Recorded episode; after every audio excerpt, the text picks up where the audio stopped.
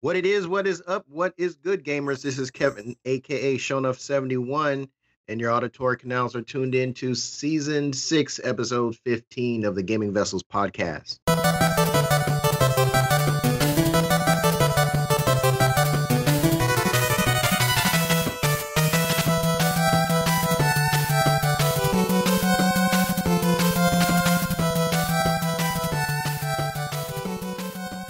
As usual, I am not in the digital studio alone. Along with me are my partners in crime. We got Dez, aka the Bay Area Terror. What's going on, brother?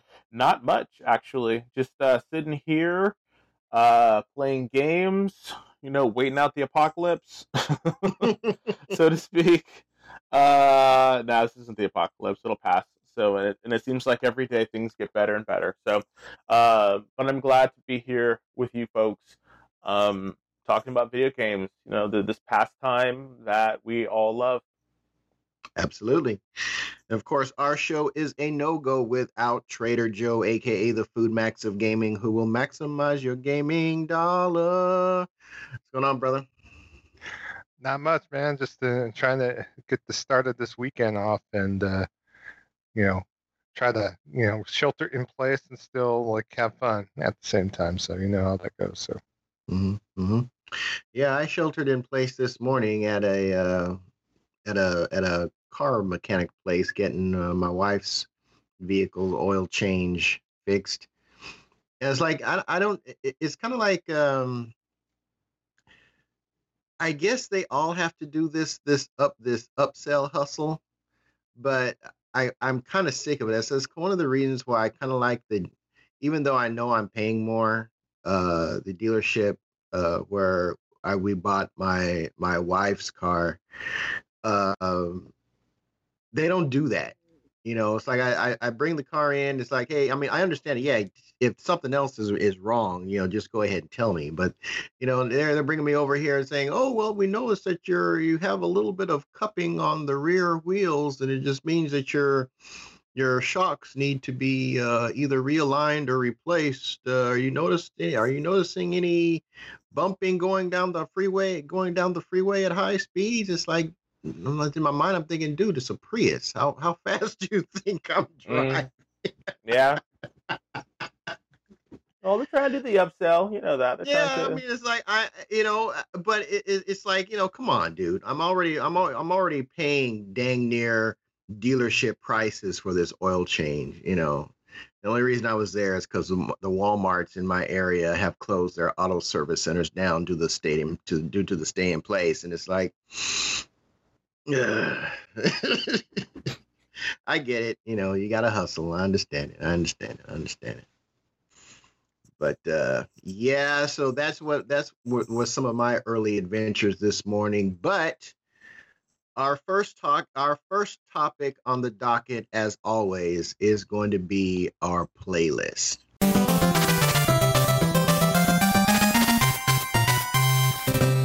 So trader joe why don't you kick things off? What you been playing lately man?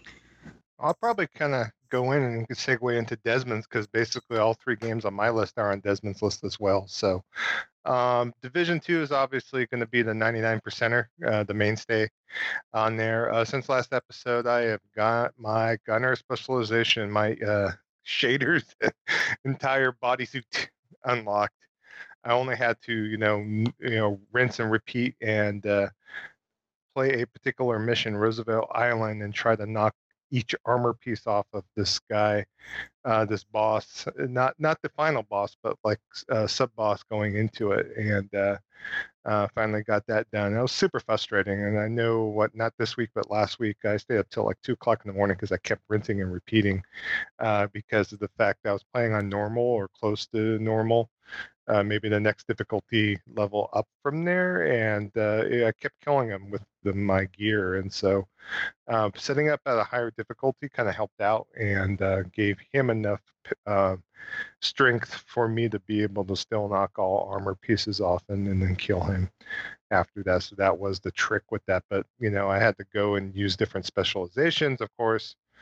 Uh, got it got me into using the shield a lot and so I've been using that. I'm in, uh, running more of a high armor, high health, uh, low weapon power, but you know, like kind of a, a tanky type of uh, uh, gameplay style with that. You know, so I love the fact that you could go back and forth between like you know being a tank and being up in front. Uh, you know, doing more of a sniper uh, rifle uh, combination on there. So just love the fact that you could change it up in the game itself. Uh, me and Dez were kind of pounding through some of the post game content on there. I think that's probably the best way to enjoy games like this instead of waiting for you know the developer massive to go in and you know update and you know bring further content in we're just basically just buffeting on the uh, content as is so we just finished the coney island mission a few days ago and uh, you know we're just looking at the you know angling towards uh, starting the Warlords uh, of New York expansion at some point. So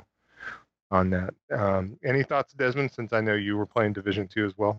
Um, no, I mean what you said is pretty much what what's been going on uh, for me as well. It really is just you know sitting down and kind of grinding it out. We, we've gotten to a point now where, where the game is kind of kind of grindy, but it's not it's not terrible. Um, one thing that I have hit, I, I sort of hit a wall because right now we're at the point where we have to look for our gear.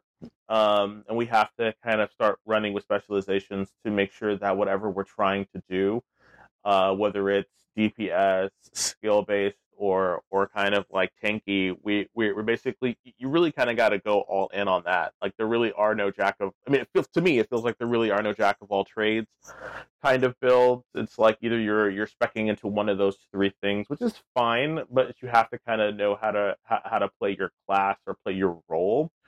And I think one of the things that I did, which I wish I hadn't have done, but I guess it's all part of just learning how to do this stuff, is you have to um, kind of, I don't I want to say you you you you you have to decide what specialization you're going to run with at the end, but it really does help because if you spread out your your um if you spread it out too much, uh, you, you're as the game progresses, you don't get uh, the benefits. So like I've tried a whole bunch of different ones and I've leveled up uh, leveled them up each separately, but I feel like I'm not at a point where where where either any one of them are are, are strong enough to do like challenging um uh, challenging uh, rating difficulty uh, uh, events.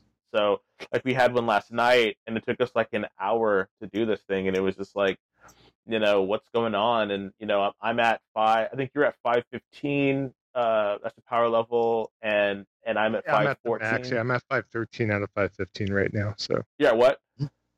513 out of 515. Yeah, I'm at five fourteen. so- You know, and so it's like, uh, so again, it, it just feels like there's certain aspects of the game where I'm kind of like, okay, you know, like uh, I don't know, it just it, it part of me just feels like yeah, I should be hitting a little bit harder, but it is challenging. You know, it, it is it Yeah. is challenging for a reason. So, but again, I I, I have been enjoying it. Um, Yeah, definitely been enjoying tried it. to- we tried to do a control point last night at the highest um, level rating because once you get the world tier five, basically the control points, which are basically like little hubs in on the world map uh, that constantly get occupied by the division agents like associates and then obviously whoever groups of enemies they're on you know black tusk you know uh, i'm trying to think of the other names of the other The hyenas, uh, hyenas know, there you go. those guys, the outcasts, all those other there you go Outcast, factions yeah.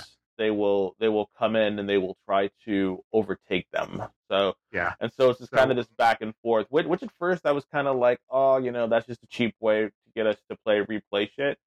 But you know it kind of makes sense in in the fact that there's like a technically quote unquote a war going on. And so and so there would be this kind of ebb and flow of of um of of occupants and fighting and type of stuff. So I think so some of that stuff is kind of cool, you know, to see okay, Yeah. like what is Black Tusk done now?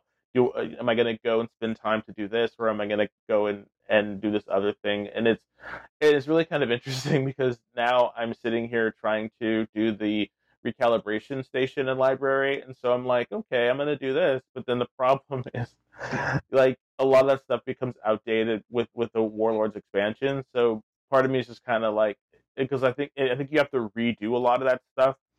Um, so I'm kind of like, am I am I wasting my time doing this? You know, because we're we're trying to you know play this content, but we're like what two years out now. So no, it was a, a year. It came out the the last. It's been out a year.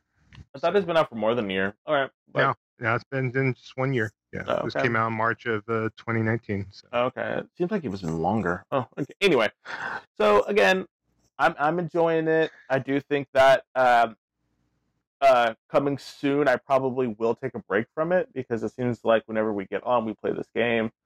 But but yeah, uh, it's not bad. Like I, am really enjoying my time with it. Um, so, uh, so yeah, I don't know. It's just it's uh it's definitely got that. It's definitely satisfying that that that Destiny itch. I was thinking about Destiny, you know, a while ago, you know, and and we have some news about that later, but uh, in the show, so please stay tuned. Um, but it is scratching that kind of Destiny itch, you know, that kind of looter shooter, um, uh, feeling that has been kind of missing in my life.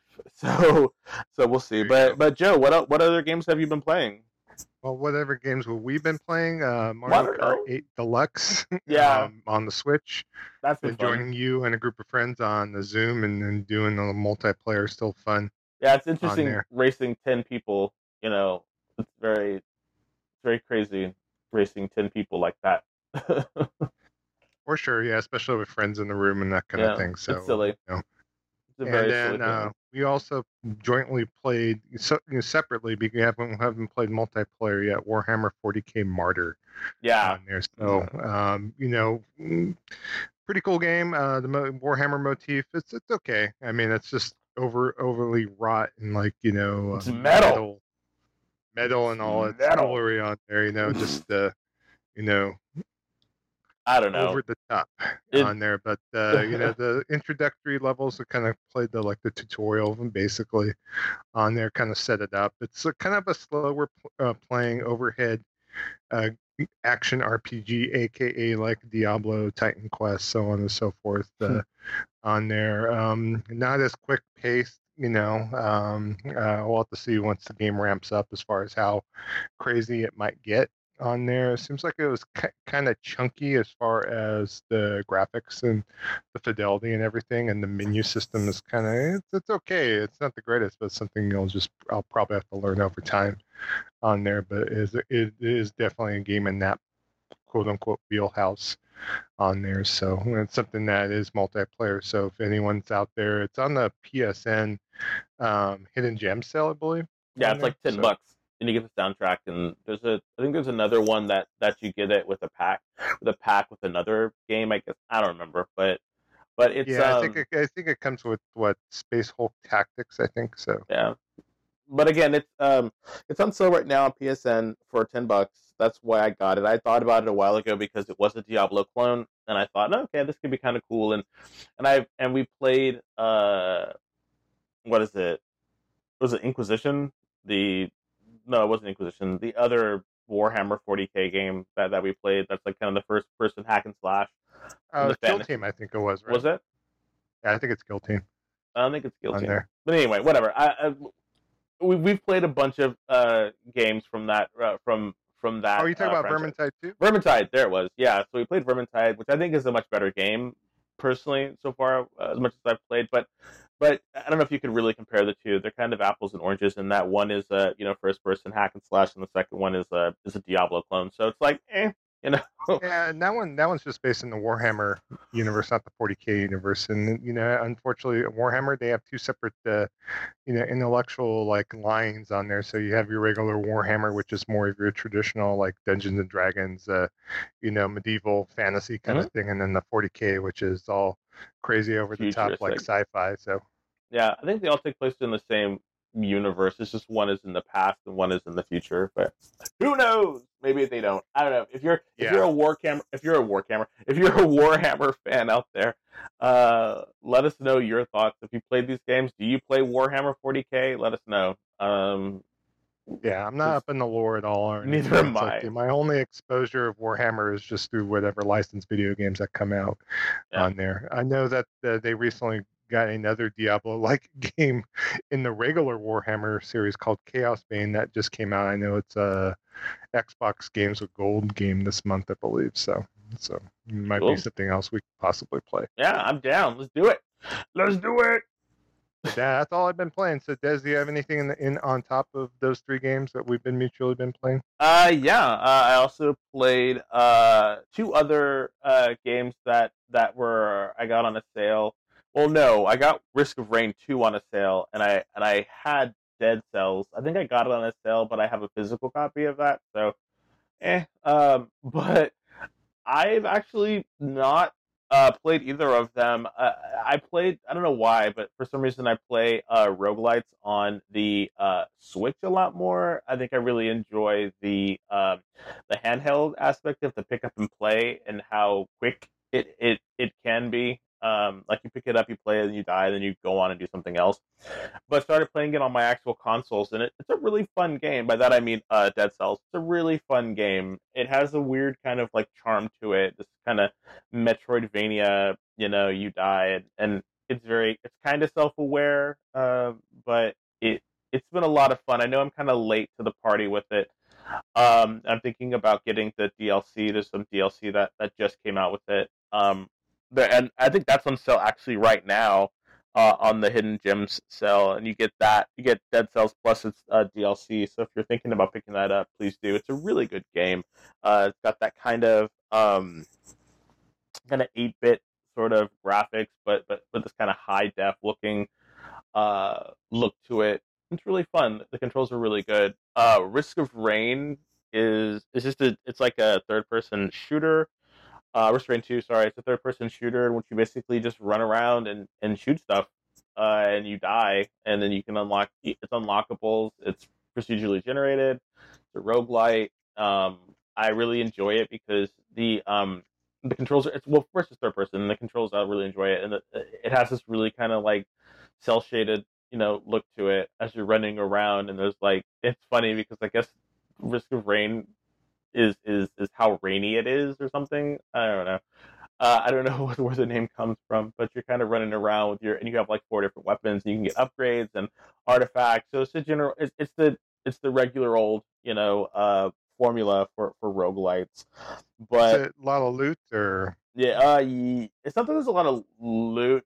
There's just a lot of enemies. It's just like you're constantly fighting waves, waves of enemies until you find a teleporter, which brings in like the boss enemy, and then you have to then you have to kill the uh the boss in order to to teleport to another another another I don't know I don't know where you're going. Probably another planet, dimension. I don't know, and probably another planet. And you're and you're just fighting waves of enemies. You know, it's it's a wave based shooter, but it's fun. You know, and, and you can run around. And I, I really want to see how it how it how it feels playing it with two people. Um, I think that would be a lot of fun. So, Oh, um, um, I already have it installed, so you know, it might be another game we'll mutually talk about next episode. So yeah, I would like that. I think it would be. I think it would be cool. So. I don't know if you're interested, Kev, but uh, it might be something if we get a three man game going, it might be. yeah, it. I have to tell you, Kev, it's it's a lot of fun. You know, you you basically run around and you just blow shit up. You aim, you aim. You know, with the with you you aim with the with the right stick. No, so you it's, run a, with the right. it's a twin stick shooter. No, no, no. I third person. yeah, I don't know. I don't like twin stick shooters. No, I don't. I don't. I can't get the timing down with twin stick shooters. No, no. There, there's button presses and um, you know, it's, it's all with the with the with the triggers, and you have different um different uh loadouts you can get. Uh, a different uh. No, I think I think the, the the the one guy you start with the commando. I think it's commando. You have specific four four weapons. You can well three weapons, and then you have like a dash, and then um or roll and they're on a global cooldown. Some of them are, but you can just fire your gun and stuff. Two. He's got two guns that he shoots, and and the more you play, the more you unlock other stuff, and you pick up various different items that that will enhance the run. You know, um, uh, so you can pick up these small little loot things. But what the weird thing about it is, is, is as you're playing it, you will unlock certain things that that will uh, carry over to to next playthroughs. That's the weird thing about about about roguelites is is uh you always most of the time you always start from zero and then you and then you build up for that run with the anticipation that you will die at some point and then you'll lose everything and you'll start from zero again but there's certain things that transcend um uh or not transcend but that just kind of carry over and so um or you, you can pick something to take in with you so it's a it's a fun little game again i think it would be a lot a lot more fun with three people running around and the chaos of it all uh would be kind of cool so but it's really cheap right now it's like $14 or $15 on psn right now so that's why I got it. I heard I heard pretty good things about it, so I bought it. And sure. So, but that is all of the stuff that I have been playing. So, Kev, what have you been playing? Well, uh, kick things off. I wrapped up Horizon Zero Dawn Oh, cool. finally, and man, one of the best games I've ever played. Um, story, gameplay mechanics, graphics, everything. It, that ju- that game is just it is it it really is a showpiece of not only the not only the PlayStation platform, but I would say it's just this generation as a whole. I think it was that first um, new IP kickoff that really when you when when these when these uh, uh, manufacturers let their in-house devs do what do where really do what they want to do um, and give them the budget and the leeway to do so uh, you get results like this and and horizon is just one of one of those is one of those games you know it's like when, if people if, if people ask you why you get why you bought a playstation you know uh first game out of my mouth will probably be Horizon Zero Dawn amongst the others. It's just it is it really it really is that good, you know. And I came I came I bought it day one, came to the party late because I was distracted by other games like Destiny and Monster Hunter, but um this it, it it's it, it's it's a it's a it, it's an open world opus. That's what I will call it. It, it, it's really how you do an open world. The world's not too big, it's not too small. Uh, it allows you to traverse as quickly as you want to, or you can explore every nook and cranny if you want to. And, and the the gameplay loop just grabs you and keeps you engaged the whole way from beginning to end. So I can't say I can't say uh, more uh i can't i can't uh shower more praises on on that game than i already have but great game. So once since that one has been put to rest i i am going to go back and do the uh uh frozen wilds dlc i'm going to take a break and try and get dig through some more of my backlog and then i'm going to go back and jump into the frozen wilds. But um going back to addressing my backlog, I picked Sekiro back up again, and I'm playing that uh still hard as nails but i am i am really enjoying my time with it. I got this one unique ability that when you uh stealth kill somebody you have the option of the using of turning their blood spray into smoke.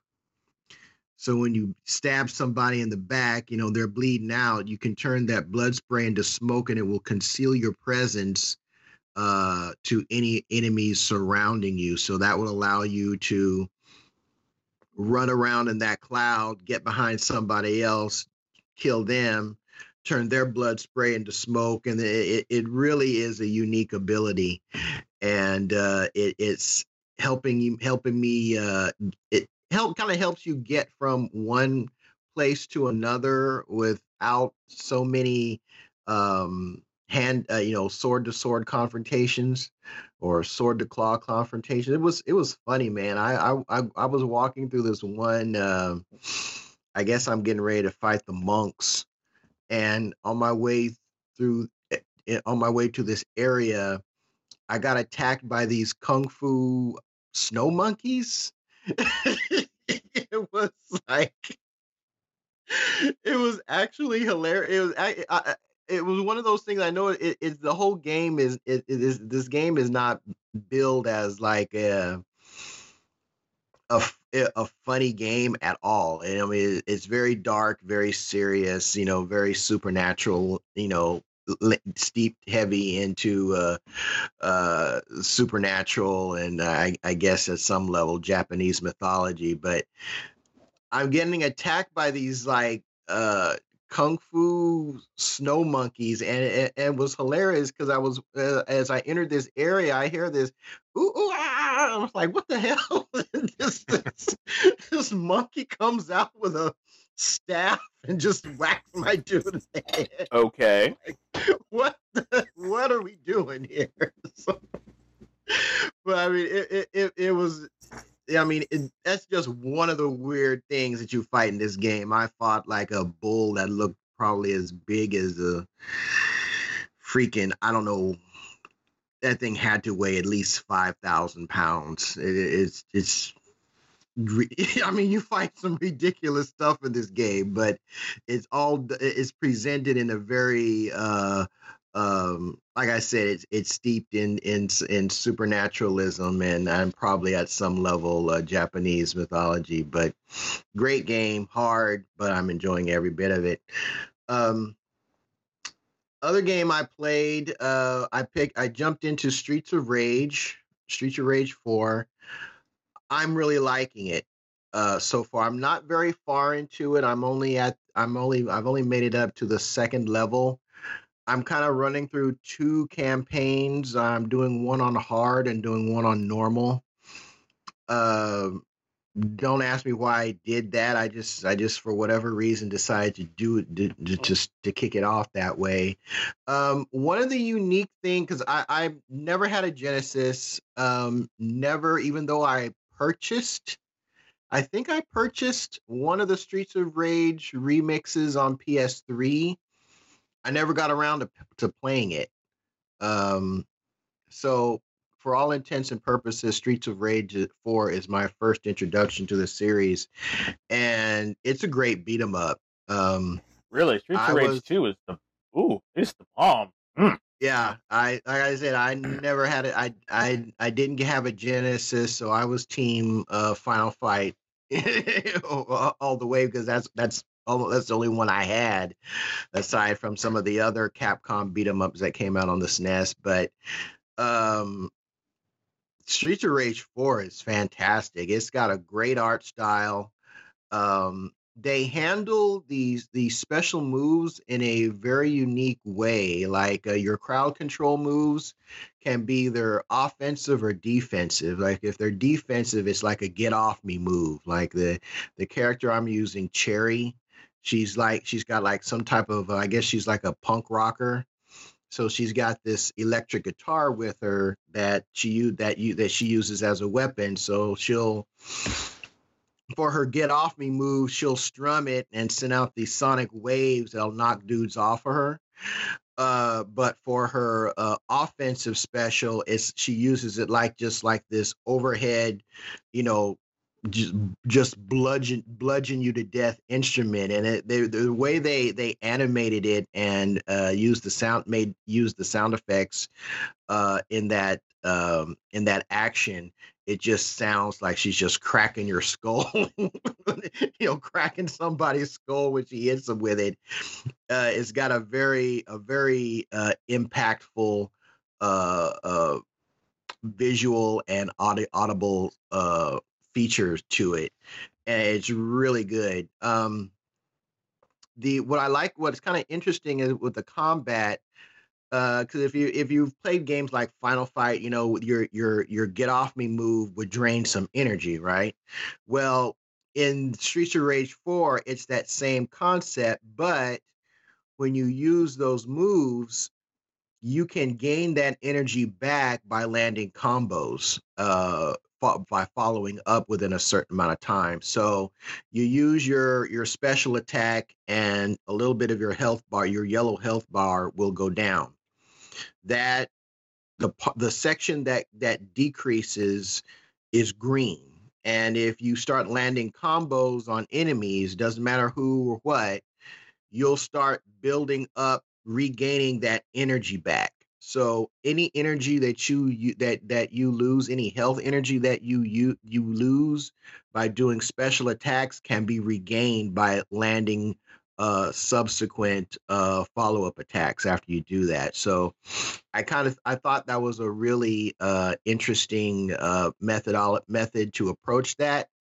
I don't know if this is how the original games were, uh, but if it is, that's a really unique spin to it because um, typically, you know, use of your special move was kind of like a penalty, and it was just a means to make you put more quarters into the into the into the arcade machine. You know, it's just another you know another way to get you to put spend more money. But yeah, well, Streets of Rage was always yeah, console. Yeah, yeah, I know it was always con, but that's where yeah. that concept came from. But yeah, for sure. Uh, uh, it's the the way they did this one was a very unique, uh, and I and I appreciate it a lot. So having a lot of fun with Streets of Rage 4. Um, not really ready to to to give it a a full on full on opinion of it yet because I'm only two I'm only two levels in, but uh, I am well, what I have played I am enjoying a whole lot.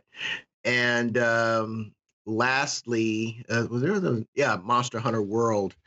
Um, I am uh, still my I, I'm kind of at I'm kind of I think I'm at the end of my my time at M at MHW. Um, I want to get so uh I want to at least have a fully augmented Safi bow build. I do want to they they the the TK siege is ended, so they brought Safi back. So hopefully I'll be able to and I don't and I don't need to have every element. I run bow, that's my primary.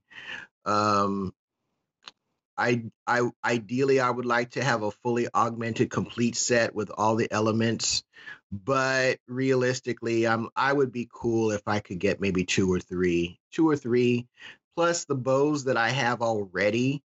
Um although some of them are not completely augmented yet are super are kind of super strong. So even if I can't get every Safi uh meta bow uh, you know, for every element, I, I'm not gonna I'm not gonna trip on it too too much. But uh, but but right now where I am is that I'm Zenny poor, so I'm broke because I'm I discovered that there is like a whole there's a that there is a second level of uh, defense augmenting that you do for your um, for your armor, and all I th- I thought there was just only one.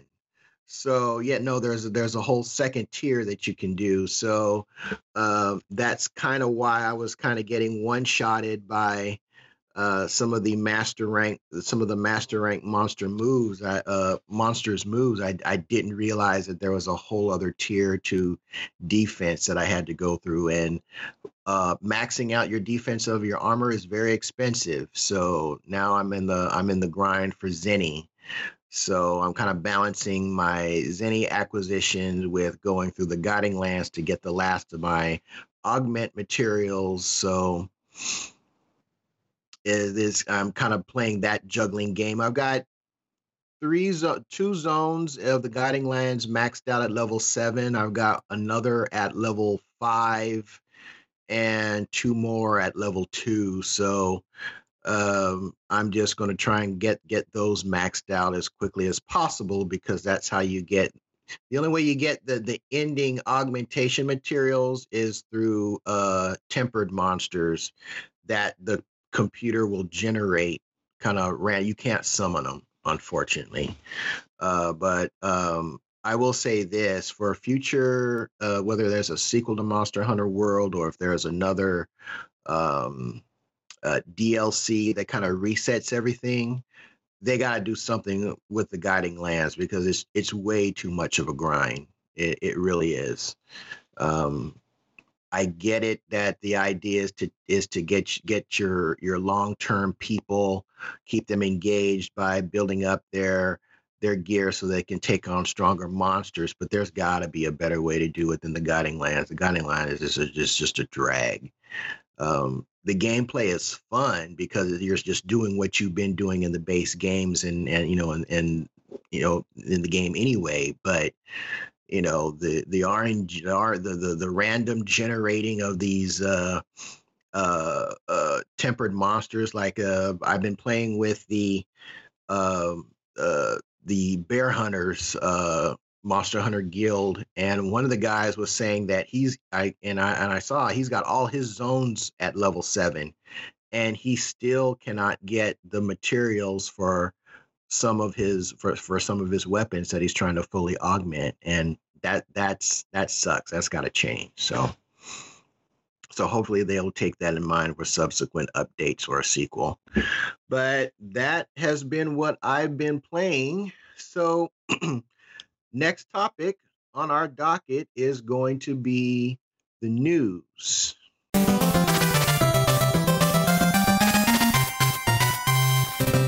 And Trader Joe's going to kick things off. We kind of had a big day for, uh, or big week for Xbox with regards to Series X and uh, some gameplay uh, or some games shown. So, uh, Joe, why don't you take it away with that? Okay. Well, I'm going to start off with other stuff first before going over to Inside Xbox on there. So let me go ahead and first thing that kind of came about actually came about with discussion from the Inside Xbox because uh, a bunch of different logos were shown as far as uh, developers working on the Xbox One X on there, but uh, there was a particular company named Bungie included with the said logos. So, uh, so uh, once that was shown on the Inside Xbox. On there, there was a tweet uh, indicating uh, we're excited for our community to play Destiny 2 on next gen platforms. More details to come on there. And then Bungie's followed up uh, with a similar message from its main account on there. So, uh, given that both the Xbox uh, Series X and PlayStation 5 promised backwards compatibility with most titles, on there, popular titles like Destiny are shoe ins. But the more details suggest that whether or not Destiny 2 sees a proper next gen re release, there could be more in store than the mere compatibility guarantee on there. So uh, it would be nice to see Destiny 2 on next gen hardware push higher frame rates, display at better resolutions to take advantage of faster loading speeds on there. So, and we'll have to take a look. You know, when Destiny transitioned at some at one point, the, the I'm talking about the original game, they kind of kicked the uh, 360 and the PS3 versions to the curb at some point, and so I'm not sure when that is if the, eh, their master plan right now is to carry Destiny 2 to an infinite time frame on there, and so uh, if they're going to continue to reiterate on this game, uh, there might be a point to where they decide that the um, PS4 and the Xbox One versions of the game might need to kind of be kind of taken out in the back, you know, let out the pasture, not taken out the back like in the slaughterhouse or anything like that, but be able to run uh, only up to a certain expansion if need be on there. So you know, we'll have to see, you know, what's going on. Uh, but that kind of sets a precedent, and Bungie has been transparent about the challenges of continually adding to the game as is. You know, we could flip on the other side of the coin to determine, hey, how come you don't just do a Destiny 3? But far be it from me to you know throw that out there too. I think that would be a nice reset point for everyone. I was hoping they do it personally. Mm.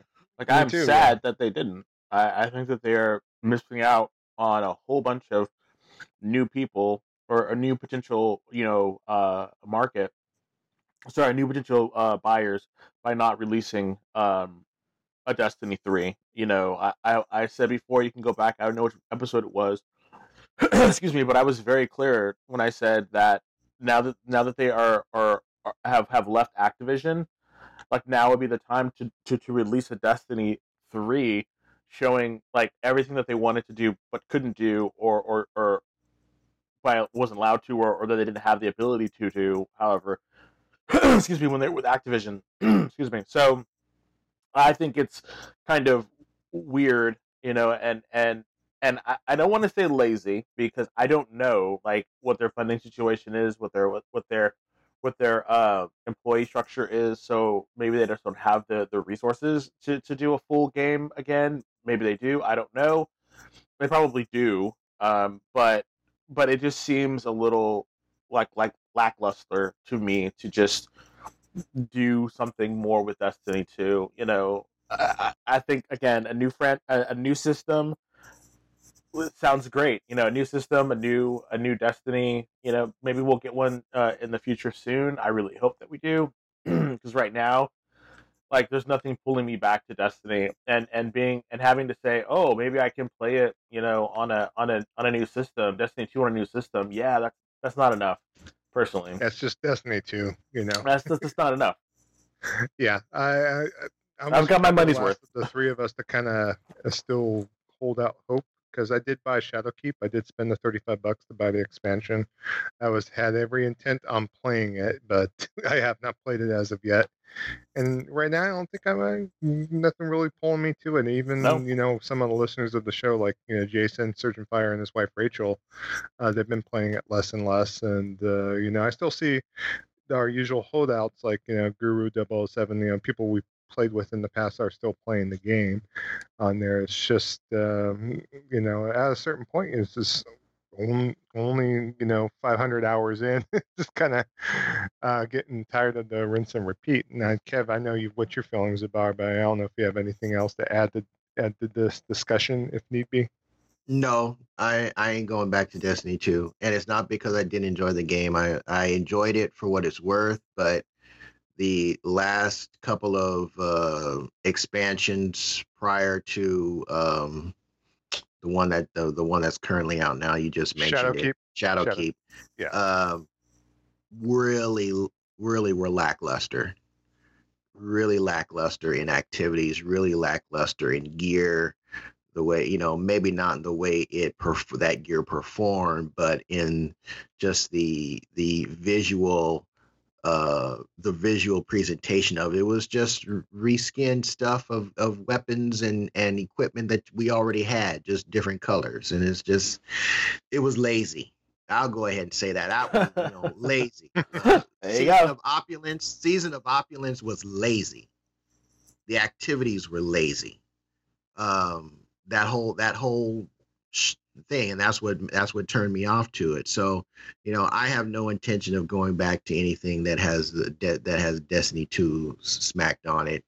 Um, i doubt i would be going back for any any destiny 2 expansions if they decide to do something after shadowkeep. Uh, as long as it's got that destiny 2 label on it it's i'm i'm just done you know. Holla at me when you bring out destiny 3 and then we'll tell then we'll take another look. Yeah, I've kind of actually been getting an itch to play the original Destiny again for some reasons, but I know I probably won't go back on that. I don't even know if the servers are still up to tell you guys honest truth on that. So uh, just thinking about you know running prison elders again, going to the moon.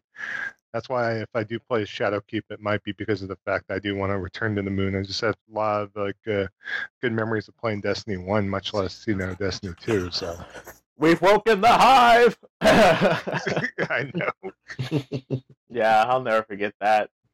Mm. Yep, or running raids with twelve-year-old kids, you know. So. Oh, God, let it go, good Joe. Old, good old vault of glass. Let it go, Joe. Never. but I, I digress. Okay, as far as the next news item on the docket, um, you know, unfortunately, we still have been talking about COVID and um, being sheltered in place, and so there is a couple of more events that have been ultimately canceled on there. So Evo 2020, um, they have finally canceled that event.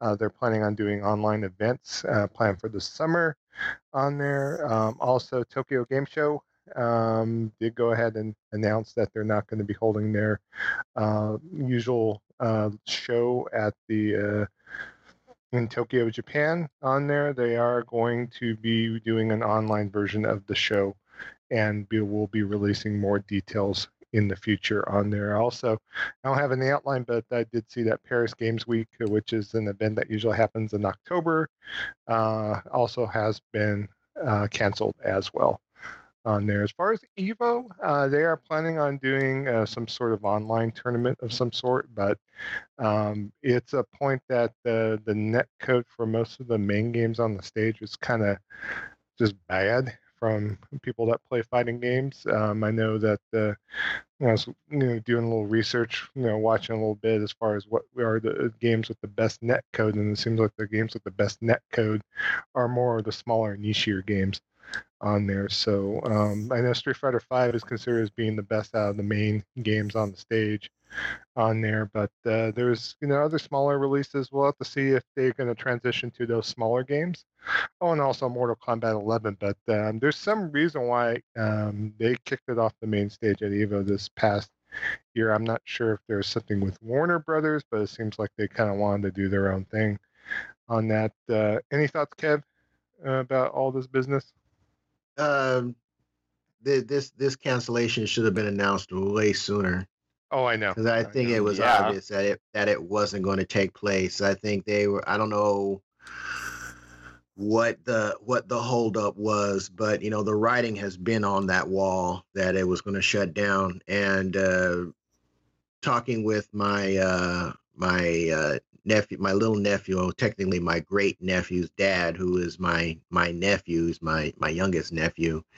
Because I told him that my plan was to take uh, take EJ to Evo this summer, uh, so he could complete compete in Smash Brothers. And he, even if uh, the event was not canceled, he wasn't about to let EJ go into you know that let his son go into that event, regardless of whether it's, it, it, it would have been too soon after the a quote unquote you know return to normalcy, and he just wa- wasn't wasn't didn't feel comfortable putting his son at what he would consider a, a risky situation like that, and I completely understand. Um, I'll have to see. I I want to see if he's going thinking about competing online uh, because he's a beast online. Uh, I've seen I've seen him play uh, play Smash Brothers uh, with my own eyes online, rank mode, and he was he was putting everybody out. So uh, it would be interesting to see if he's if he's going to compete online or not. Uh, folks are already been saying that the whoever wins these main games uh, if they're not people that have won Evo prior, they're already going to be labeled as paper champions because of the netcode situation. So, um, ho- you know, it's going to be it's going to be it's going to be great for for that there that the event is still going to take place, but I can already see some some hateration for whoever wins. Some hurt feelings. some yeah people is gonna be pissed. Oh i lost because uh because of net code. All you know it's, it's gonna be those folks with the bigger egos. Uh if they get if they get sent if they get sent out of pools uh from somebody who's only been playing online or has only access to online uh competition oh well it was the net code. Oh it was this oh it was that. So there's going to be a shadow of doubt over whomever is the champion in these in these uh, you know quote unquote staged games. Uh but you you know you can't detract from the skill necessary to make it through thousands of competitors to the top 8 and eventually make it to you know number 1 i don't care whether you're playing online or if you're playing you know local. You got skills and that can't be that can't be detracted. And hopefully, whoever wins in these tournaments uh, has the um, the the mental the the, the mental uh, um, what would I say?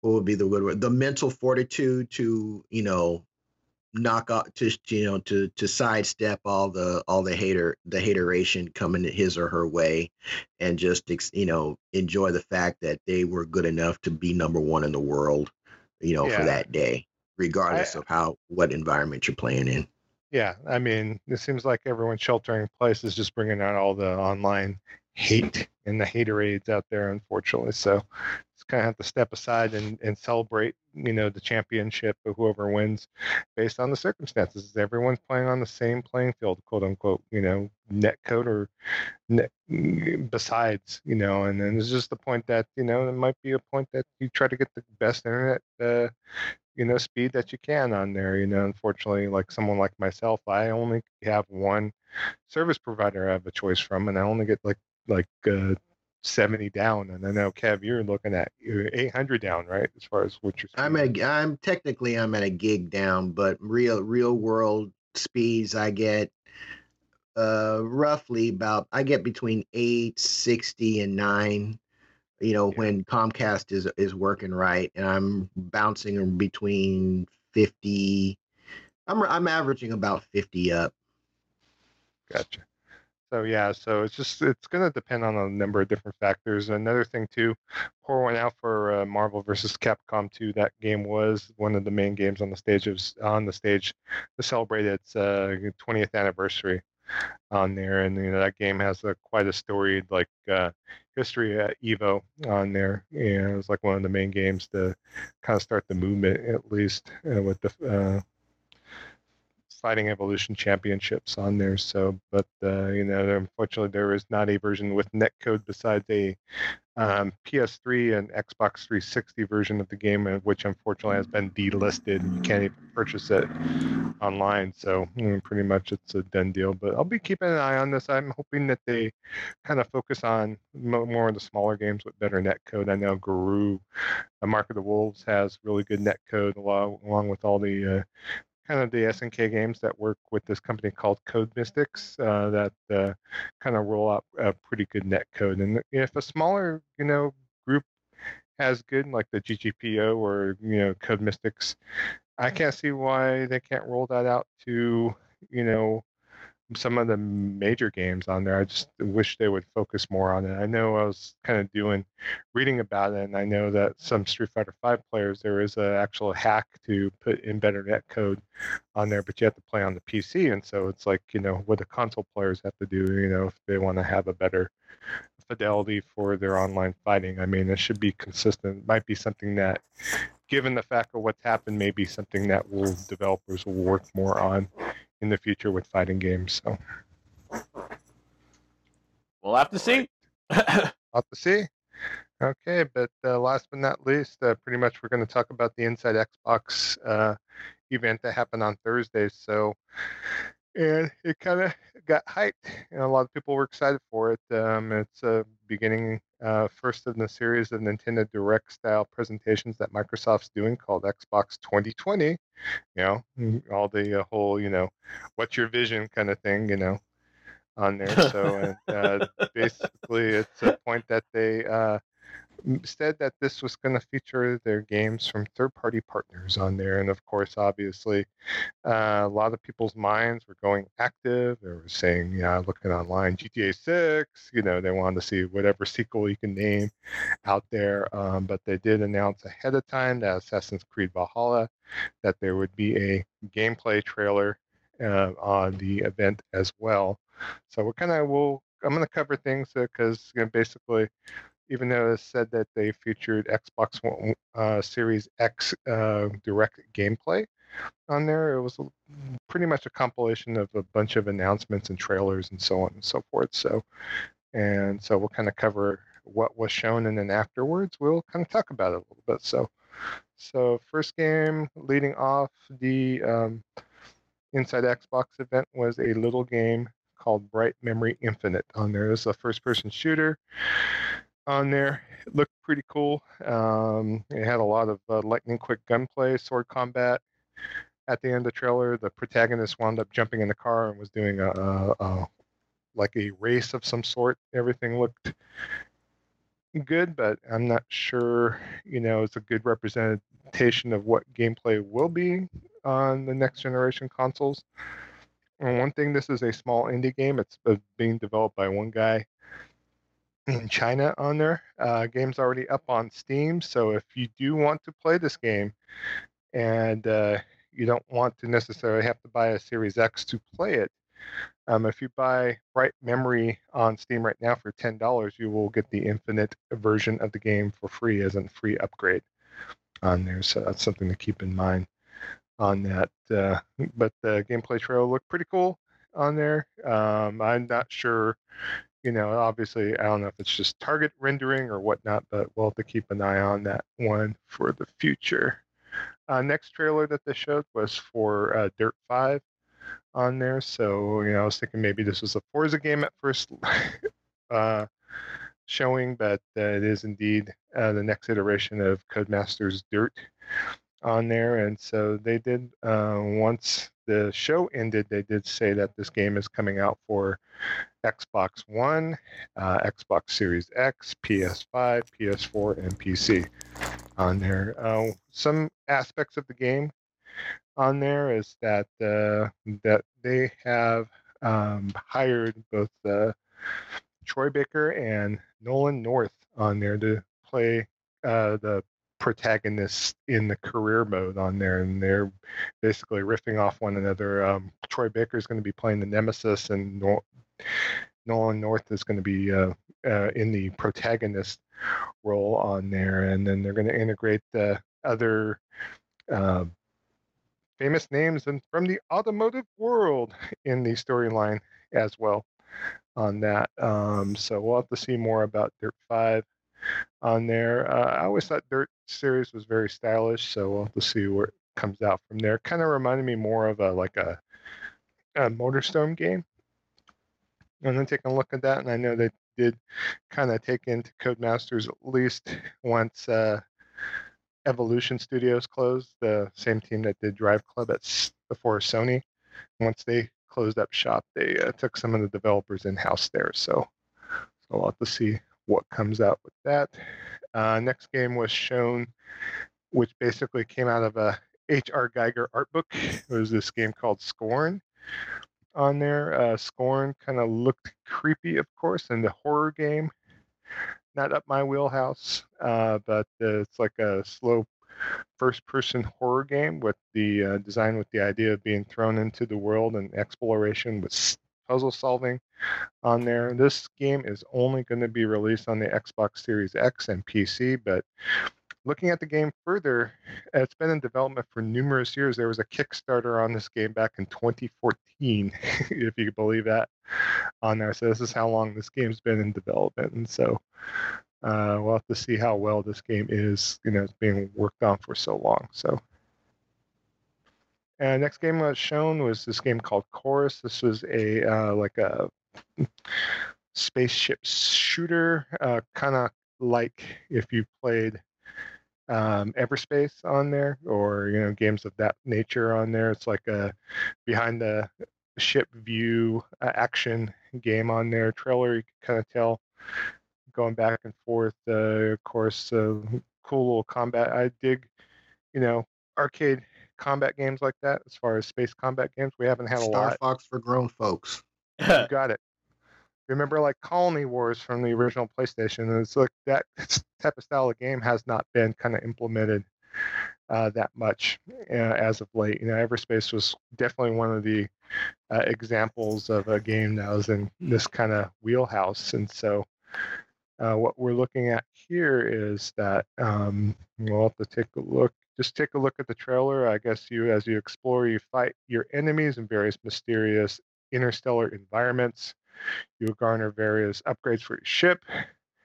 Will improve your weapons and combat ability. You know, just usual game tropes on there. I guess uh, the ship in the game, the Forsaken, will also have a unique drifting mechanic, teleportation, telekinesis. Oh my God, and more that you could chain together to become incredibly powerful force on there. So, so the game is scheduled to come out in 2021 on there, and it's going to be released for the Xbox One, PS4, PS5, Stadia, PC, and Xbox Series X. So everything under the sun that's being released for. So I'm looking forward to that once it does finally rear its head in 2021. Uh, they also showed uh, Vampire the Masquerade Bloodlines 2 on there. This game was currently announced for current gen consoles and PC, but uh, this kind of confirms that they are also working on the next gen version of the game on there. This is kind of a hard game to kind of show in a event like this because it's a more slower paced story based uh, RPG on there. And I never played the first one. I don't know if this is something that you might be interested in, Des, or not. But uh, uh maybe. I I, can, Yeah. I cannot say yes or no. Gotcha. I don't know if you were interested in the first game at all. But uh, well, I never played the first one. Uh, Yeah, me either. Mm. I don't think it was released for consoles. I think it only came out for PC, if I'm not mistaken. So there you go. On there, but we'll have to take a look. It's not a lot to take a look from the trailer how the game plays. There was some gameplay in it, but uh, really nothing that you could kind of gleam off of uh, running off a next gen console per se on there. But it's just a good another game in the in the catalog to add if need be on that. So uh, then the next game announced was this game called Call of the Sea. I guess this is a new game. It is from a new studio on there. Um, it has a very artistic uh, kind of look to it. It's uh, kind of based on an island in the 1930s. It's a puzzle adventure game where you take role of a protagonist trying to find out more about the mysteries of her missing husband on a journey of self-discovery. Mm. what was that little groan at the end? uh, self-discovery can be good. I know. I know. Yeah. Joe's I'd rather shoot stuff. Yeah, Joe's not buying it. I'm not buying it. So maybe maybe um, a fellow co-host on the Gamer Husbands podcast, Lefty Brown, might like this a little bit more than I would. So yeah, on there. So we'll have to see. This is a game that will be at least exclusive to Xbox at the beginning. They have, they didn't say in the trailer itself or during the show that this was Xbox One exclusive, but it is going to be on Games Pass, so we'll definitely be able to check it out regardless. But it's going to be out for Xbox One, Series X, and PC on there, and uh, it's being developed by a team in Madrid on there. So, so and next game they shown in the trailers was a pretty cool game. This is the first game that really kind of piqued my interest a little bit on there. This is a game called The Ascent on there. So it's more in my wheelhouse. This is an action t- over the top, like kind of three quarters uh, RPG. And it's like you know, the kind of motif at the beginning of the trailer kind of shows as far as, you know, the cyber cyberkinetic theme on there. You know, you shoot this show where, you know, obviously you're uh, in a uh, kind of gritty you know, over the top like future cyberpunk world on there. And so gameplay that they showed, there was quite a bit of gameplay that was shown on there. Kind of remind me of an over the, you know, over the top overhead kind of action RPG type with some, um, you know, twin stick shooter elements as well on there. But uh, the game's going to be, the Ascent's going to be playable in both solo and co op modes. You can create your own character, customize your gears and weapons, and go through a deadly path in packed locations of the city of Veles on there. Um, this game is going to be on Xbox One, Series X, and PC sometime this year, and will support smart delivery, the uh, buzzword from Microsoft, saying that's just compatible between Xbox One and Xbox Series X on there. And if you're going to play it on PC, it is on Steam, so you'll be able to check it out that way. But uh, game looks cool, and it looks like it is going to be a Microsoft exclusive at launch on there, but we don't know for how long it will be exclusive. So we'll see on there. I don't know if either of you two checked it out, but that's something that I am definitely first game of the whole little event that kind of cued my interest a bit. So All right. And next game they showed was this game called The Medium, which is another horror game. It seems like Xbox has horror uh, kind of, you know, it is their wheelhouse on there. But this is uh, being done by a Polish studio called the Bloober Team. On there, they've done like games in the past, like Observer, Blair Witch, Layers of Fear on there. So it's another psychological horror game based on the idea of how you how your perspective changes your perception on there. And so they did announce that uh, they did elect to uh, hire Akira Yamamoka, which is the original composer of the Silent Hill series, to do the music for the game on there. So that's one thing that they're kind of hyping up with this on there. Uh, so definitely check out the trailer if you're interested. They, there was some snippets of gameplay in it, but uh, we'll have to see how this kind of rolls out from there. It is uh, going to be exclusive to Xbox Series X and PC once it comes out. I think this is another game that stated that it um, might not come out for the Xbox One itself. It might be just for the new system on that. So, okay, and then towards the end of the show, obviously this showed a few more trailers in my wheelhouse, at least. The next game was a, a reveal from Bando Namkai, uh, Bandai Namco. Excuse me, I always mix up on that. I'm, I'm starting to get dyslexia. Talking too long, but No, it's still it's it's good. yeah. They revealed this game called Scarlet Nexus, which is a action RPG on there. It's going to be launching on Xbox Series X and Xbox One, and then after the show, they announced it for PS4, PS5, and PC. So, and uh, this game basically, if you look at it and watch the trailer, it looks like kind of in the same wheelhouse as like a uh, Todekin, uh, God Eater, you know, same type on there. Uh, Bandai Namco and Xbox describes the new IP as "quote unquote" brain punk, whatever that means. So Okay. yes, but uh, they said Scarlet Nexus will be able to run 4K, 4K Ultra HD on Xbox Series X. It's overall optimized for the upcoming Xbox and will take advantages of all the platform's capabilities.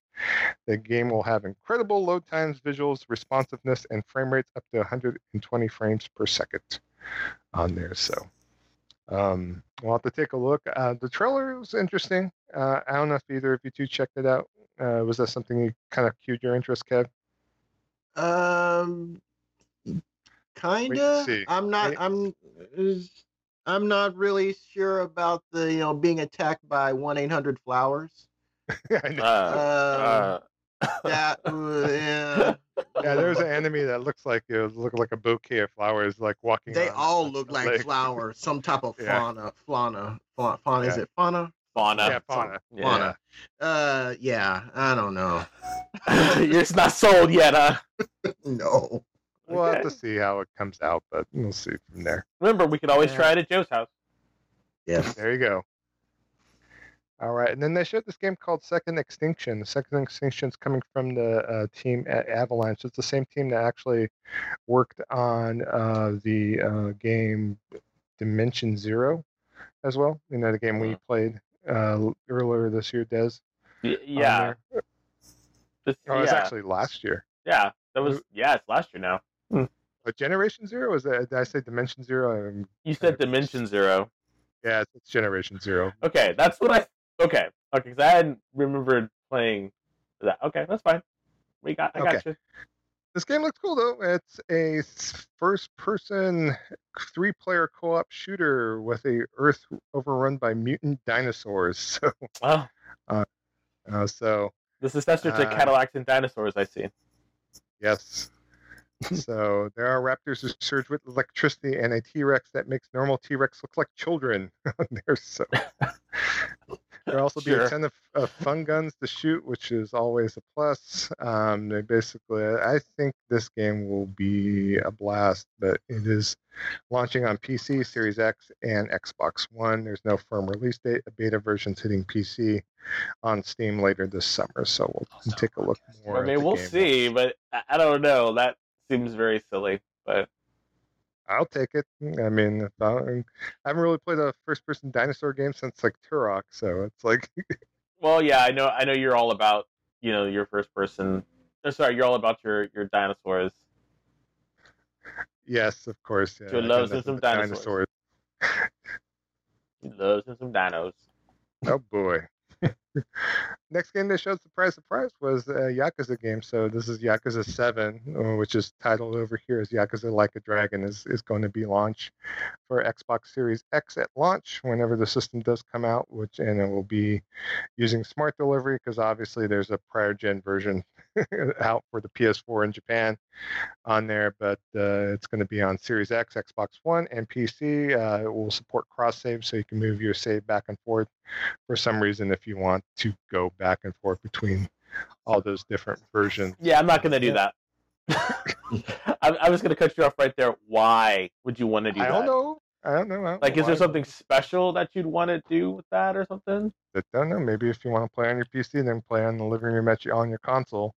You have the don't ability to do so. But this is the uh, Yakuza game that kind of threw everything on the ear and it is a turn-based RPG, and we'll have to see how well it plays.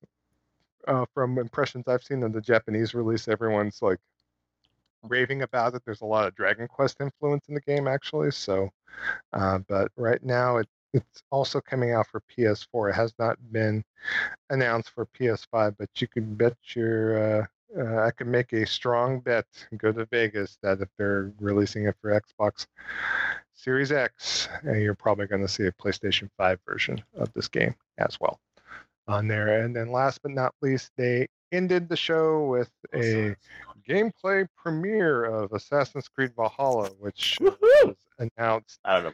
the week prior on there, but the the gameplay that they showed looked like another trailer for some reason. There's a lot of quick cuts. Ubisoft is always noted for uh, not showing sometimes uh, you know gameplay or you know a lot of bullshot kind of thing where you know they're kind of embellishing a bit on their trailers and I don't want to be a hater but I just wanted to see someone playing off a damn system and seeing like the HUD and actually someone just in the game playing the game on there. It was advertised on the internet as being gameplay premiere on there and so there was kind of a little bit of a uh, brushback as far as the inside Xbox video, of course, uh, on YouTube once it was posted after it live streamed, there was more dislikes than likes on there.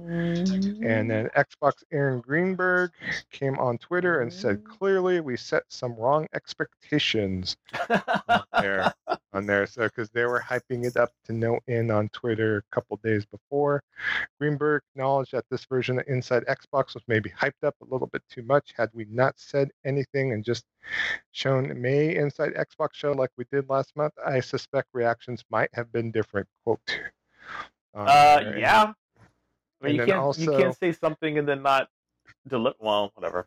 Yeah, you know, they set expectations way too high. And then Assassin's Creed Valhalla's creative director, Ashraf Ismail, uh, we responded to a lot of criticism of the trailer on Twitter as well, assuring fans uh, that we have a long marketing campaign ahead of us. You'll see in depth gameplay and get a lot more information about the game on there. Thank you for excitement and passion. Be, be patient with us and be kind. It will be worth it. Be kind. yes. That's the wrong was not- people. exactly. Listen, the wrong people to be kind. nice. What was that joke? Yes. Uh, people were not being nice on Mm-mm. social media because it is quote unquote social media. So, but and I'll kind of kick things off and then kick it over to you guys. But as far as my opinion of Inside Xbox, I wasn't buying into the hype. I wasn't like going, "Oh my god, I can't wait!" I was just interested to see what was shown. So I took it on face value. I did not buy into the hype. I watched it. I enjoyed some of the trailers that were shown. You know, I didn't see gameplay from a next generation console perspective. I just saw trailers. Basically, it could have been Greg Miller or kind of funny. It could have been like, you know, some other sizzle reel show where they're just going to show a series of trailers. That's what it seems like to me game announcements and trailers on there. And I didn't see any like big third party, like, you know, mentioning like, you know, Ubisoft or EA, even though they did have a Madden segment, I left off the outline because, of course, it's Madden, but Yeah. uh, you know, it's just the point that uh, I didn't come in expecting much, and I didn't, you know, I for whatever reason, I enjoyed the games that kind of cued my interest, and I just took it at that. I didn't, you know, didn't like, you know, show to me like, you know, this is like a big loss in my book. Uh, there's a few games now I'm, I'm going to keep an eye on. The Ascent, mainly Scarlet Nexus, so that's my kind of take. Uh, Second Extinction, of course. So. And what's your what's your opinions, guys? Kev, I know you had uh, some opinions about the show, so Uh, just my opinion. This show was trash. Wow. Bottom line, and it's not trash because there there was no games that I wasn't interested in. It's quite the contrary. There were a number of games that I saw that I, I was interested in. But couple of things we've been hearing since you know the the particularly since Xbox Series X was was launched. 12 T flops of power, right? World's most powerful. We're hearing those same buzzwords that we got from the One X, right? Yeah. Same hype that we're getting from the from the, you know the corporate suits of you know why you're why you want to buy into this next generation of of of systems. With the exception of Bright Memory Infinite, assuming that was legitimate gameplay.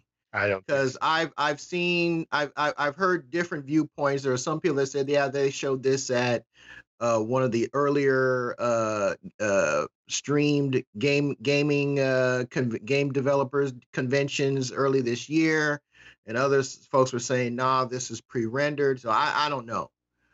Um, you know, I don't know if this is Killzone 2.0 or not. I don't know. Uh, but with the aside from Bright Memory Infinite, I didn't see a single game that didn't look like it couldn't be run off of Xbox One or PlayStation 4. Not one. I'm not I'm not Uh. considering I'm not considering those stylized trailers of the the the alien you know, The Giger the Yeah. I'm not considering that gameplay because I didn't see anything being played. Um, I'm not considering uh, the graphics in in Masquerade Bloodlines 2 looked like they could have been running off uh, a, a, P, a, a, a PS4 Pro or a One X Oh yeah, or, no, a that, PC, that, or a PC at mid level mid level spec'd out PC. Um, Scarlet Nexus, uh, the medium, didn't see any gameplay. Uh, all all these games, all these games, I, I'm not seeing anything that says, "Hey, this is a next. These are next generation titles." Now let's get now let's get to the meat of the matter, which is Assassin's Creed. Okay, you can't tell me that Microsoft did not know that this was what uh, uh, Ubisoft was going to present. You can't tell me that they didn't know. They can't tell me that they sprung this on them a- a- as if they weren't a- aware of what this trailer was going to be. Because I think a lot of the people, prob- maybe uh, a reason why they got so many dislikes was because a lot of people were anxious to see what Valhalla was going to be. What am I actually going to be doing? What's the gameplay loop going to be like? And that was not presented. No. All I saw was another trailer. Yeah, I saw the dude do knee, knee, you know, doing a tiger knee on somebody's head. You know, looked like it could have been in game and swinging a couple of hatches around. Looked like that also could have been in game. Uh, did not see any gameplay whatsoever. And the fact that they passed it off as gameplay in that post trailer discussion was just ridiculous. I mean, I, I- get it. You got to do what you got to do with what you got, but you can't tell me that they sprung this on Microsoft and Microsoft just did not know what was going to be shown. I, I'm like some people are trying to say. I don't buy that. Um, and they're this- a little dog and pony show basically. So and no and, and you know this is this this is what you don't lead you don't you don't kick off the hype of your next of an of a of a next generation console if you don't have content that screams next generation. You it, it, you just don't do that. That's a bad way to lead off. If you're trying to you're trying to build excitement for people so that they spend another four or five six hundred dollars however much this i'm i'm thinking it's going to be between four and five. You know it particularly in this current economic environment you're trying to convince folks that they need to spend another another four or five hundred bucks and you're showcasing it with third party content that looks like it can run off the hardware they already got and oh, lo and behold, most of these games are going to be on the hardware they already got. It, it this is just this is just bad. Uh, this is bad form. This is this is this is a mistake to do, and I would be saying this if this was Nintendo. I would be saying this if this was Sony. So no fanboy stuff uh, from me. This was just a trash show to kick off next generation hardware, which is why I've always said you don't build hype around third party. You build hype around your first party studios because they're the ones that are going to showcase as to why you have to have this box in your living room right now. And, you know, hopefully Sony is looking at this and maybe their silence has is indicative of what they're working on.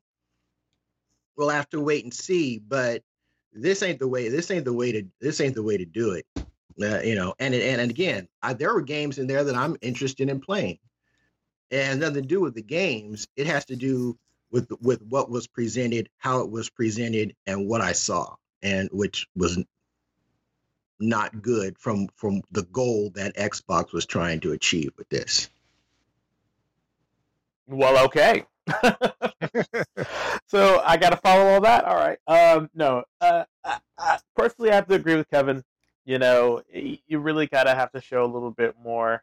Uh, I didn't watch all of them because I'm not an Xbox person.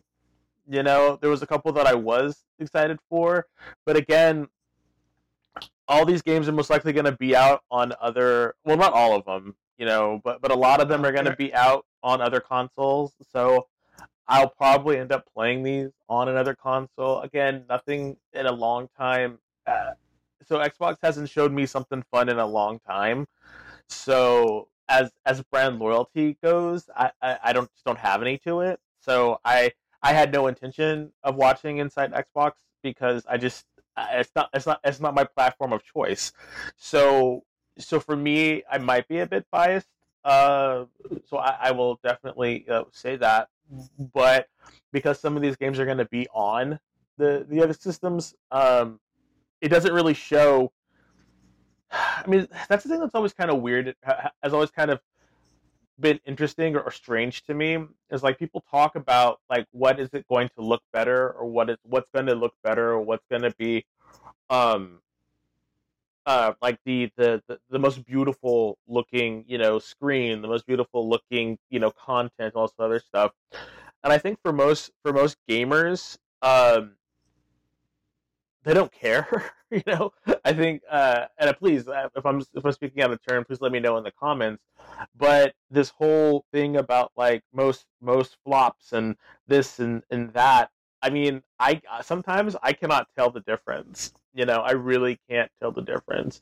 I think the one thing I never forget this. The one like, cause like I I, I like I wear glasses. Not that that means anything, but you know, I've never really said anything about like how beautiful a certain screen looks or or or a game looks or or something like that. But I remember Joe long time ago, right when the Vita came out.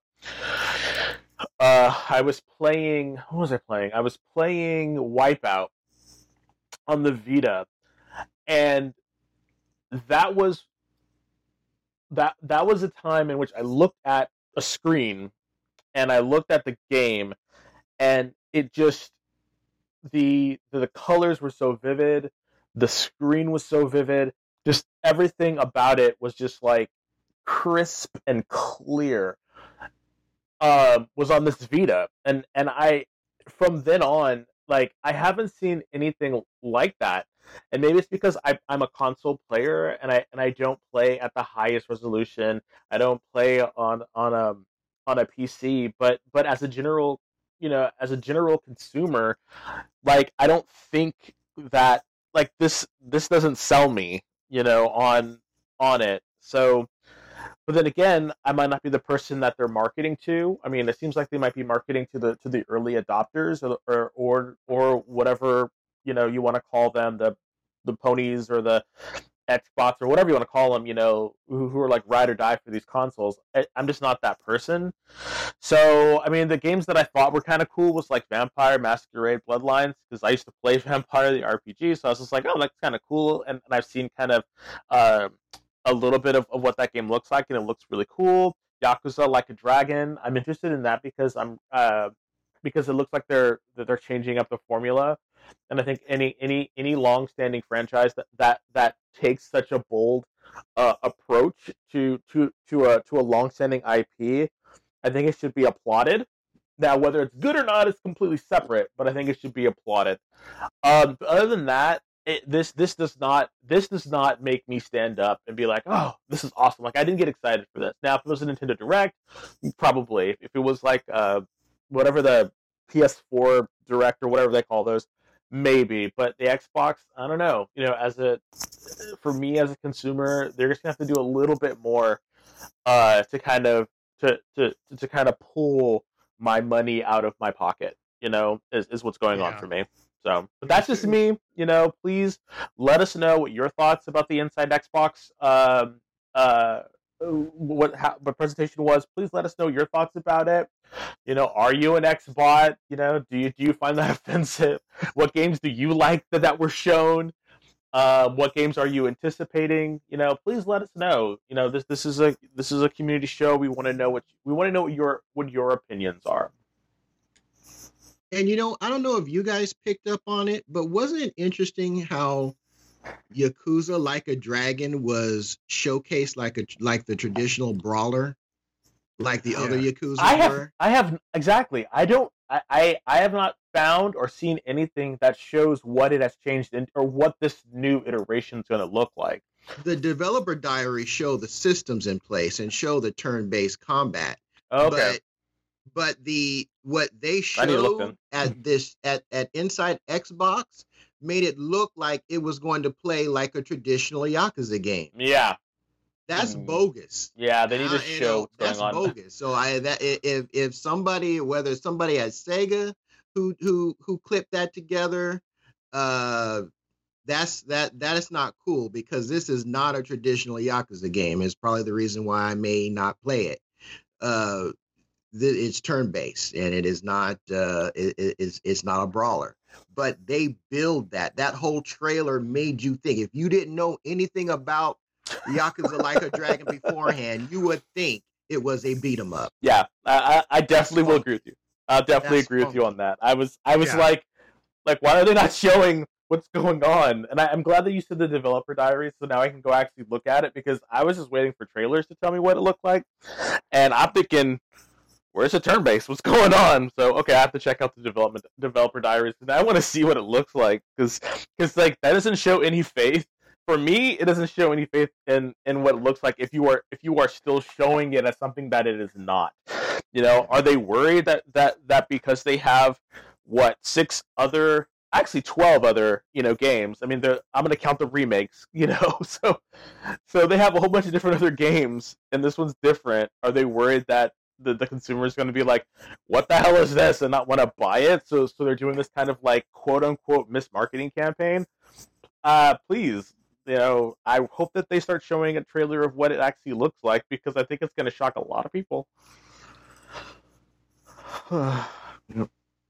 Um, my thing about the the show too is just uh, if I hadn't reiterated before, it's just that they haven't really shown anything to make me buy a Series X right now. And you know, this event is definitely a misstep, kind of just like the Road to PS5 Mark Cerny presentation was a misstep on Sony's part. Uh, you know, I, I think they should have just stated that uh, this Inside Xbox was games coming out soon for the Xbox One and also on the Series X, and just left that at that. You know, but hype is hype, marketing is marketing, and so this is where where it led to them to be in some sort of impetus to be the first unveiling of Series X gameplay. Blah blah blah. So uh, it is what it is. So.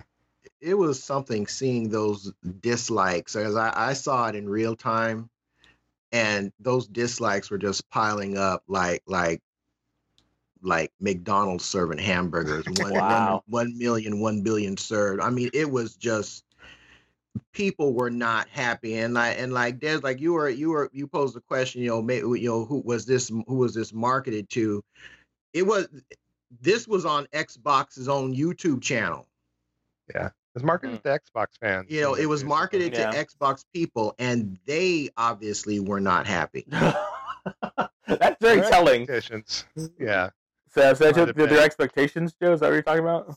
Yeah, I just I think Aaron Greenberg and the Xbox media team obviously put a lot more weight on this prior with all the hype on there, and then obviously you know I don't want to talk about crumb side and all that stuff, but you know it gets into those discussions and you know a gamer should in of itself be a gamer, not you know one platform or another. Obviously we have our preferences, but at the same time, if something is compelling that we want to play, like say if they showed Jade Empire 2 or something on this thing, it'd be like, you know, jazz, super jazzed, you know. So it just depends. It depends on the content and the uh, what someone's bringing to the table is going to get the interest out there. So So yeah, overall inside Xbox, like the trailers, but for uh, being a kind of tentpole for Xbox Series X, no, no, not at all. So. All right, and before I end the news, let me go and just acknowledge where we got the news from mainly. So uh, I usually browse DualShockers, DualShockers.com for a lot of my news on there. We also get some news articles from USGamer.net on there, which is like the US version of Eurogamer.net on there also is a good source of news. And so uh, those are the main news sources for this uh, particular episode. Uh, usually, sometimes we'll get information from Gematsu.com as well. So that's a G E M A T S U dot on there. So uh, thank you all of the authors in question for that news. And a lot of the stuff is not read verbatim, but it's kind of just kind of digested and you know brought out for your guys' ear holes on the show. So, yes. Well, all right, all right. Well, we thank you for that. Uh, so hope hope folks enjoys that enjoyed that discussion. But our main upcoming main event, we've got one for you this episode.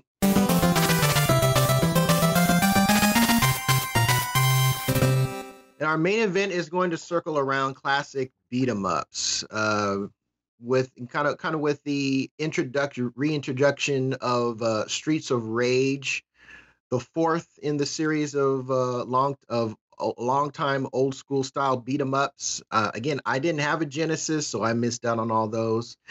Uh, but I'm enjoying the game so far. But we got to thinking about uh, what are some of your favorite classic beat 'em ups and we got some responses we're going we're going to get into. But um, let me let me toss this one out to you, Des.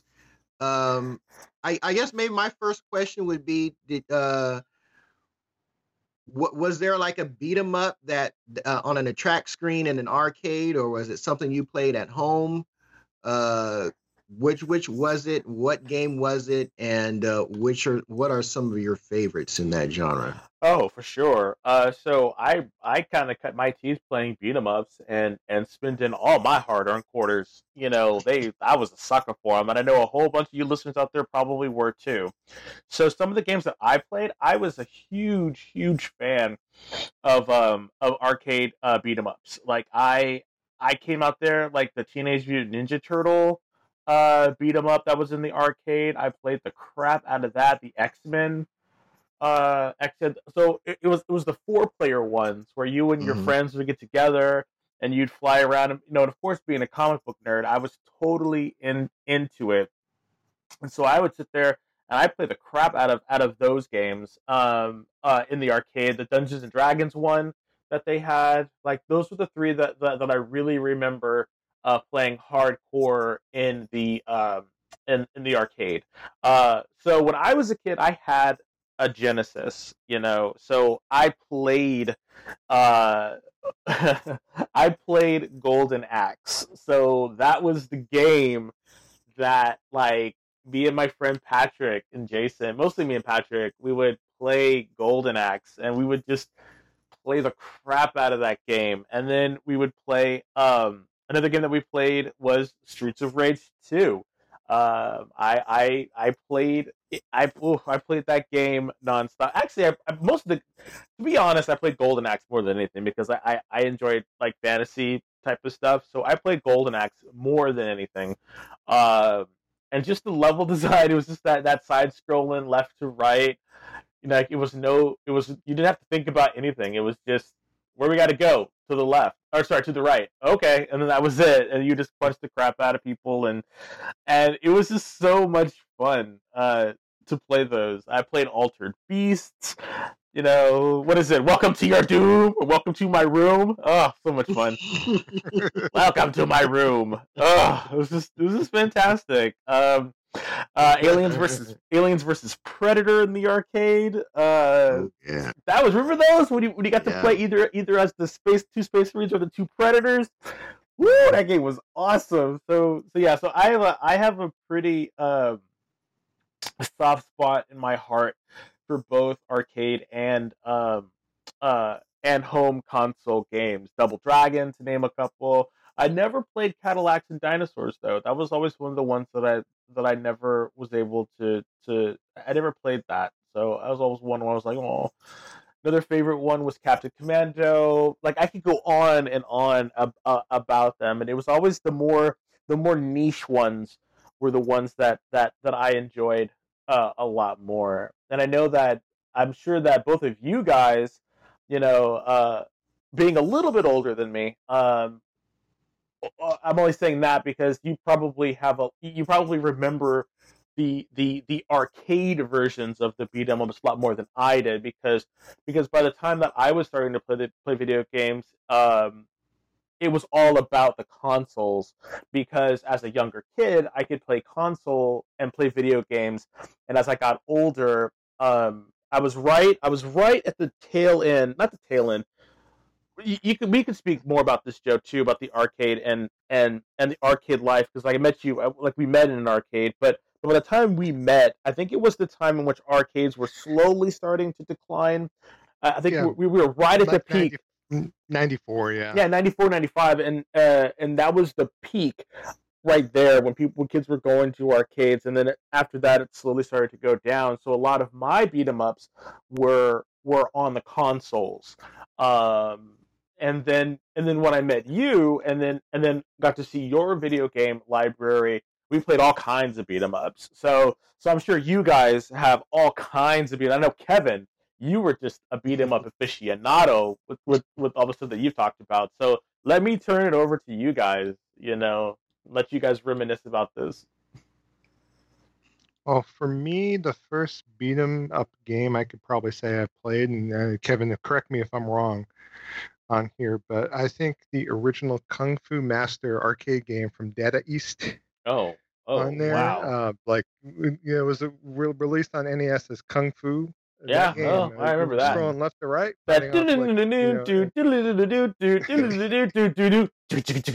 oh yeah oh yeah i remember I mentioned too ER Kung Fu, Konami's like great one-on-one beat 'em up on there too. I was more like the first fighting game, really, in my mind, yeah on there. So uh, if you ever played ER Kung Fu, man, that was just like kind of a tentpole release. Uh, I wasn't, you know, I remember it going out in the arcade, but I wasn't a big fan of Renegade for whatever reason. I Oh, felt Renegade. was too hard.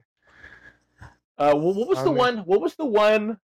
What was the one where you'd run to the? You always like you always run to the right, but you had like a thing on your arm that was like a yo-yo, and you shot it out, and it came back. Rygar. Rygar, yes, yes, Yeah, the the Rygar left the right one. Yeah, I, was- I would more consider that like an action game. Yeah, versus, yeah. like, it kind of reminded me of a game like uh, Capcom's Black Tiger. If you yes. remember that game Black Mhm. Tiger. Ah, fantastic. on there. But as far as beat 'em ups, I mean, the first main one, uh, especially like back way back in the day, was Double Dragon because Double Dragon, when that game came out, it was a really tentpole release on there, and uh, it was a game where you know, as a senior in high school during the time, 1987, 1988. Uh, I was always cutting first period, driving to McDonald's, getting breakfast with a few friends of mine, and we go and go to 7-Eleven during first period and play Double Dragon for a little bit, and go back to school basically. So me helping me being a juvenile delinquent on there, and so Double Dragon was like a big, big tentpole game. I remember everyone being all crazy trying to find the NES version because it was uh, kind of when it was released. Uh, a lot of people were having trouble finding it. Was like kind of a Super Mario Brothers 2 kind of a rarity when it was first released because it was just hard to find on there. And so that plus, you know, from there, Final Fight, uh, a lot of the Konami beat 'em ups, you know. Um, I remember when Golden Axe first came out in the arcade, I played at Festival Game Palace on there, and I loved that game on there. And so uh, that was also uh, one that kind of spoke to me a bit.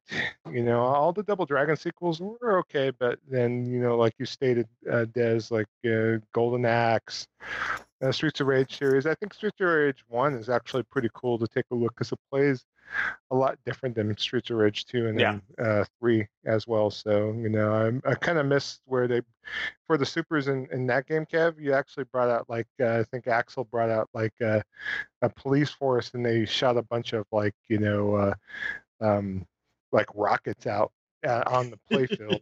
so, Mhm. Hey, Yeah. yeah. And then further, you know, once once it went to 3D, I kind of really appreciate what Sega did. And I know a lot of people don't talk about the games that kind of came around the Saturn era, but like uh, Die Hard Arcade, uh, or you know Dynamite Deka on the Japanese side of the fence. What was that the American name of that again? Die Hard Arcade. Mm. Yeah, uh, the Dynamite Cop 2, the Die Hard Arcade 2. Okay. One where you played as like you know, uh, basically Bruce Willis, Yeah. Eddie Murphy, and like I forgot what the fe- who the female was trying to be like, but yeah, those the, those games were phenomenal, man. And then that and uh, the House of the Dead, like kind of spin off Zombies Revenge on the Dreamcast. Man, oh man! And then last but not least, of course, uh, you know, Guardian Heroes on the Saturn from Treasure. That was definitely you know high up there on that. So, uh, what about you, Kev? As far as what were your kind of roots for your beat 'em up uh, aficionado kind of thing? Um, probably my the, maybe the first one of the first ones, kind of like you, was probably Yie Ar Kung Fu. Um, but in high school, we had an arcade. Um, all the um, all the the the rich all the rich kids' parents got together and put together a uh, like a uh, break room for students Oh, at So- Bullard High School. at Bullard High School. Yeah, I played it there. I went to Bullard for like about a month, man. I was like crazy to think that they had a Black Tiger machine in that place. you Yeah. know, so- They did. They did. They had Black Tiger. They had uh, they had a baseball game, and they had a, a Renegade in there. And I used to play Renegade. That was, I loved that game. Um, I know I, I, I and I have Renegade on PS4, and I still haven't beat that end dude. He always winds up shooting me in the back of the head. Uh, I, I can get to him pretty easily, but it's beating him that's the problem. I'll, I'll never forget. I was I was uh I was in there with Damon, and he was watching me, and I mean I had knocked off a certain amount of his health, but you got that that fairly brief time limit, and I was rocking this dude with fists. I mean I was I was punching him in the face, and as I'm punching him in the face, he just pulls out the gun and just shoots me. And I, I was just like, okay, I'm done. I, th- th- this this is ridiculous. But I mean that that game is still one of uh, that game is one of my favorites. Uh, Warriors of Fate. Oh Mhm. man, I did forgot about that. But Yeah. yeah, Warriors uh, of Fate. yeah, Warriors of Fate. Uh, I forget the big. I was always the big guy who would bite the Blanka look. The Blanka like guy who would punch people's heads off and bite them. Um, so the Warriors of Fate. Uh, Warriors uh, of Fate, you got to talk about that game because it's like it didn't get any U.S. release. We're lucky that uh, I think it was at Neon Arcade here in Fresno that they actually had a, a coin op of that. But that's on the Capcom Beat 'Em Up collection, so you can play that on your Xbox One or PS4 right now if you want to. You know, yeah, I first played it at Festival. You did And, okay. Yeah, I first played it at Festival, and then when Festival shut down, uh, uh, I I think they they had it on uh, they had it over there at Neon too. Yeah. Uh, but uh, yeah, Warriors of Fate, and there's Knights of the Round. Love that game. Um, the the I think the thing though for me the kind of like the real like the renaissance for beat 'em ups kind of happened during the for me at the SNES period because a lot of those games that I liked in the arcade started showing up uh, on the Super Nintendo. And then there were also some uh console only releases beat 'em ups that came out. Like um there was this cartoon back in the day called Pirates of Dark Water. Oh, no, yeah. Oh yeah. yeah. And I have I still have that I still have that Super Nintendo cart. A complete rip off of Final Fight. I mean, a total unabashed. I mean, even the move sets are similar. Oh, well. Um a that was a complete- Sunsoft joint. So yeah, it was- yeah, from some from Sunsoft and a complete Final Fight rip. But I used to play that game for hours, and it was super long too. That, that was uh, the- you when you were you were you were playing when you're trying to to complete uh, uh Pirates of Dark Water, you were going to be there for a couple hours. Mm. It was it was a but it was a well done game. It completely copied the move set from Haggar, Cody, and Guy, but still it was it was kind of dope because the the pirates each you could uh, uh, had like a weapon move that you could kind of integrate into their basic combos for extra damage, uh, it, and and it had all the characters from the show, all the enemies from the show that you you would fight. Um, another uh, beat 'em up that I remember was uh, Peter Pan and the Lost Boys in the arcade. I don't know if any of you guys ever played it. It was a it was a one of those games that that the the circuit board could be swapped out and another and you running on that same chipset you put that in. Um i played that at a bowling alley hanging out with damon and uh peter pan the lost boys was another beat 'em up that was just freaking it, it, it's it's it's just it was just really good.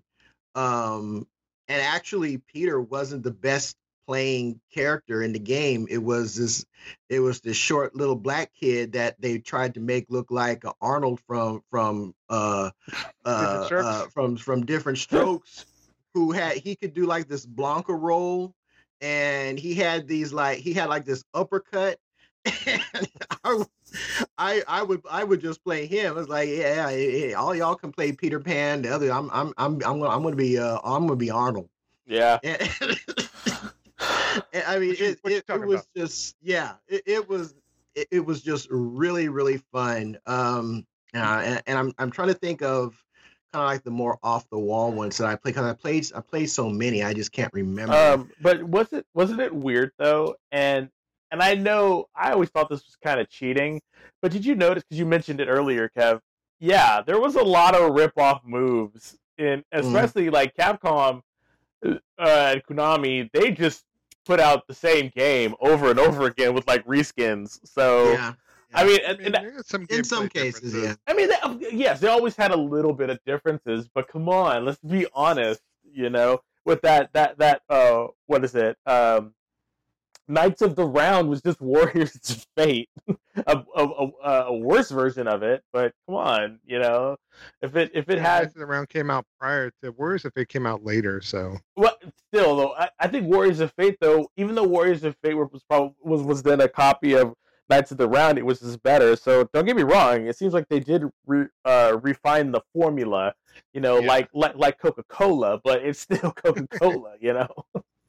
Another thing about Capcom beat 'em ups is that they had like this this kind of like this string of the, the this line of secret moves that you could do. Oh yeah. Like down up was like the special that you could do that wouldn't cost you any health. Uh, in like all those games from like uh like Cadillacs and dinosaurs had it. Uh, and I don't know what what game that that was first implemented in, uh, but even in Final Fight, and it technically wasn't a special move, but after the third hit on every character, if you if you hit in the opposite direction, puts the joystick in the opposite direction your character was facing, it would automatically grab and throw. So that was kind of like your your your clear your your crowd control move that you didn't have to uh, burn energy for. And it was just uh, uh Capcom had like this this kind this universal move that would always get you, that was like the get off me move. Yeah. Or the the, the extra uh do a little bit of extra damage in the end of the basic combo because if you if you did it right you could really you could really pile on the damage on some of those those uh, cheesier bosses assuming you could get close enough to punch them without without them doing them them uh them that with some of those guys had like hit boxes that were just ridiculous you know, it's like, okay, how far are you hitting me from now? Okay. Yeah. But but yeah, man, it, the, the the and the uh, another game when you mentioned uh, Golden Axe, um, I like the first one. I only play again. I didn't have a Genesis, so my only my experience with Golden Axe was in the arcades only. But uh, Golden Axe Death Adder's Revenge, um, a lot of people did for whatever reason didn't like that. I loved that game. Um, for the most part, the reason I like Death Adder's Revenge was because you could ride more of the monsters. Like my my my my favorite mount was the Electric Scorpion. Mm. Uh, is that thing just wrecked everybody? you know, once you once you once that thing showed up and you got whatever enemy that off it, you can get on the electric scorpion. You were really able to uh, to pile on damage on on uh, on enemies, and it had I, I can't remember if they had like a crowd control move, or if you hit more than one button at the same time on the mount, it would do a special attack. I can't remember. I'm not 100% sure, but uh, Death Adder's Revenge was really good.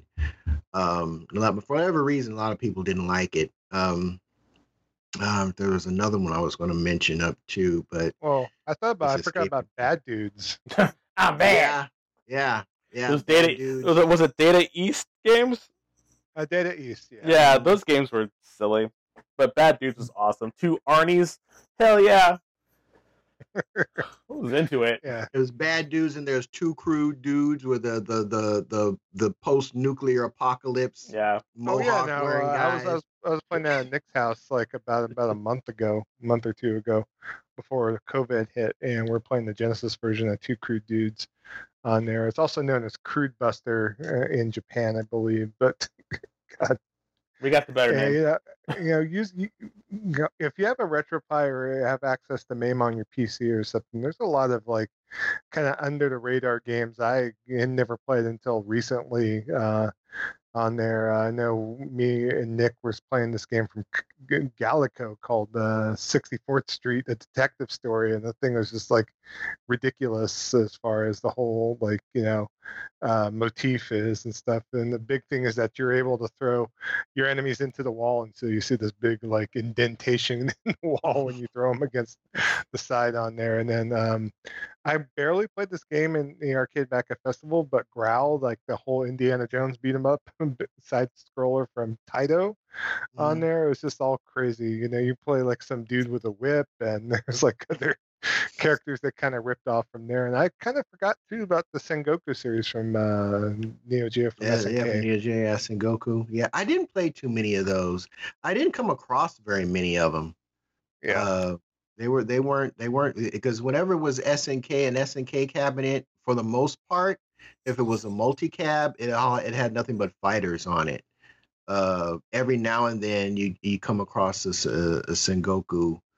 Uh, like I think the only time I ever played it, played Sengoku in the arcade, I wasn't in Fresno.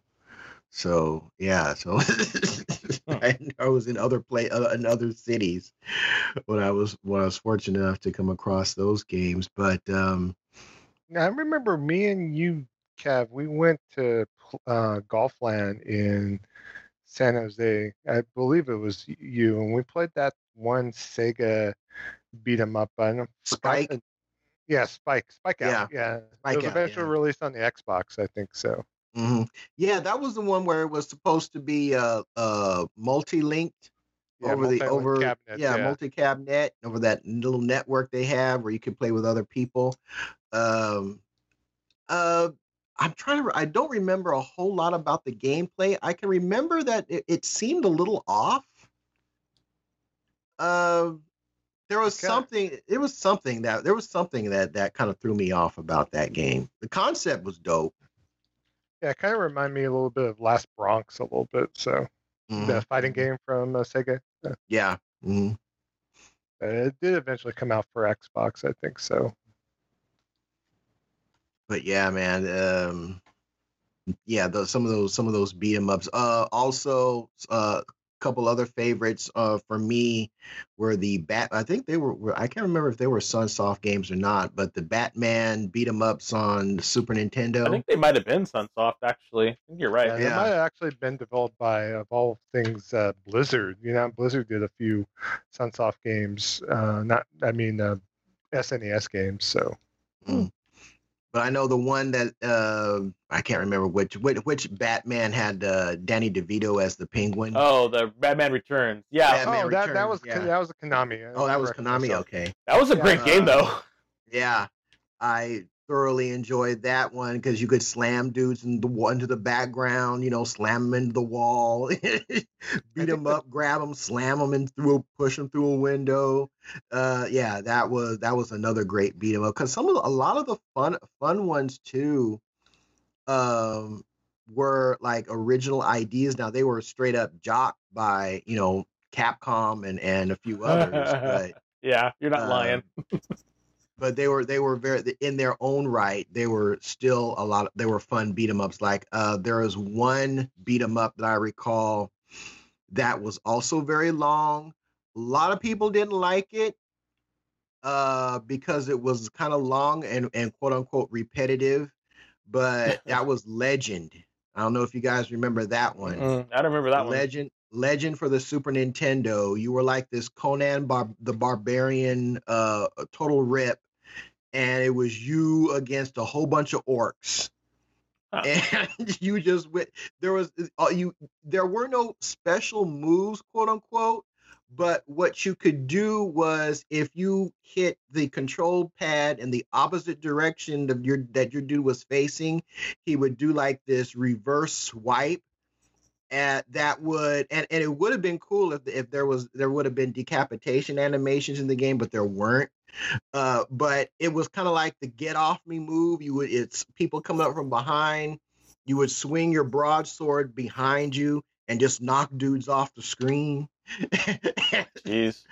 yeah that was that that was another game that i thoroughly it had great it had a great soundtrack. It only had one song but that one song that or it might have had might have had two uh but those one or two songs that were in the game were pretty were pretty fun and a lot of people didn't like Le- legend as i recall from the reviews but legend was was a lot of fun for me i i can't i can't remember who i don't even know who who made that game but uh I, i don't looked think it had online and it said it was published by Seika. which I had Sega, no- okay. Seika? Yeah. Yeah, S E I K A. I never. it's like Mhm. a super obscure publisher on the SNES. Now, the game I was thinking about that was the Sunsoft published game that was done by Blizzard. It wasn't the Batman game. It was the the Death and Return of Superman. I don't know if you ever played that, but it I don't was think kind so. mediocre at best. It, I don't know if you know, but Blizzard also did a Justice League fighting game, like a one-on-one fighting game on the Super Nintendo as well. So Really? Oh, Yeah. another another beat 'em up with superheroes. Uh Spider-Man in the arcade where you could play uh it was, it was Sega? Spider-Man, the Sega one. Yeah, Spider-Man. Uh I think was was it was it Black Cat?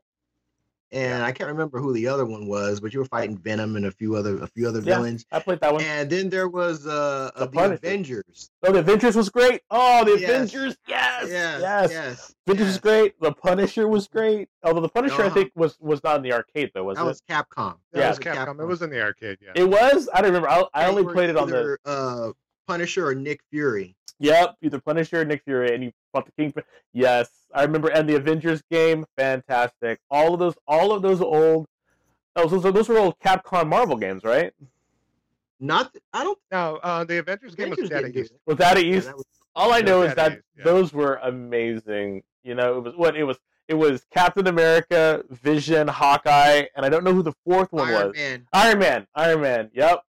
Such a good, such a good game. Ugh. Yeah. So much fun. So what did? So we had. You said you we had some uh listener feedback. Uh, I, I'm dying to hear what they're saying. We did. So we got we heard back from uh, Gerald Ocon and Fred French. Uh, Gerald's response was Ninja Gaiden for the original Nintendo. So many memories. Yeah. And Fred French's response was Double Dragon.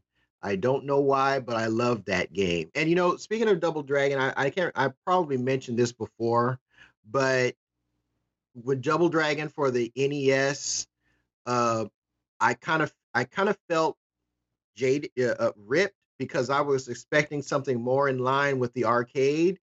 Uh, I knew it wasn't going to look like the arcade game, but I was at least expecting it to play like the arcade game, completely different. But I found that I found Double, Double Dragon. My mom took me to Target, uh, and I can't remember it, specifically for me to get for me to get pick up a game. Um, and I found Double Dragon behind like it, I I mean it was like in the back back back in the day uh boys and girls they used to put video games on the rack and not behind any kind of any kind of glass yep. kind of segmented stuff where where people where the, the the boxes were just literally hanging up there like Hot Wheels and you could just go through the racks and and and find the game that you wanted. Mm, I miss those and times. yeah, and usually it was like one one row one one row had one game one one game title on that. And I was going through going through going because I couldn't find Double Dragon and someone had put Double Dragon like they had taken off the entire that entire rack. And so i'm guessing they were going to come back for it later. They put double dragon way in the back and put all those other games in front Yep. of it. And i don't even remember what games were in front of it. But i was like okay i'm i'm i'm going to look through every what because my mom wasn't about to drag, drag me all over fresno and creation looking for this game so I was like, oh, it's got to be here, got to be here. And lo and behold, the last game in that, in whatever role that was, was Double Dragon.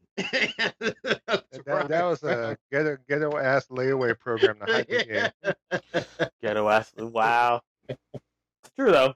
I mean, I remember. I remember putting stuff way in the back or moving it to a whole nother section. hmm I didn't know that probably made people just so mad. Those workers, like, what are you doing? Put that shit back. yeah, I feel you.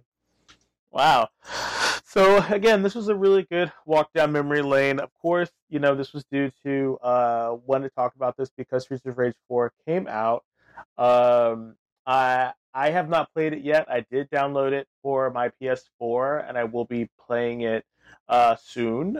Also, I pro- I also uh, I double dipped on it because I I don't know why, but but I got the um I got the uh, Joe sent a text to, to to Kevin and myself and said that Amazon is going to be releasing it with their own kind of uh uh Well, goodies. Amazon's just um, selling it. Now. Yeah. It came from a company called Merge Games. No, but anyway. Games. but still, like they're selling it. It has their own little little goodies going on, and I guess that rubbed a few people the wrong way uh, because they uh, because Limited Run had a had a run of it too with their little goodies too. So I know Yeah. uh, Joe and I Joe Joe was talking to us about that. If you can elaborate a little bit on that, you know, Joe, that'd be kind of interesting. I think our listeners would like to know about that. Well, um, I didn't want to mention news, but yeah, limited run initially about I would say like about maybe six weeks ago. Uh, I put a, uh pre-order up for Streets of Rage 4, and you know, limited run usually how they normally work is that they put a, a game up on uh, every Friday, and then you have uh, so many copies being printed, and then you know obviously once that Friday is uh, ended on there, uh, they usually do it twice a day. Uh, the game is cut uh, from any further production, and then the game is you know sent to you months later on there.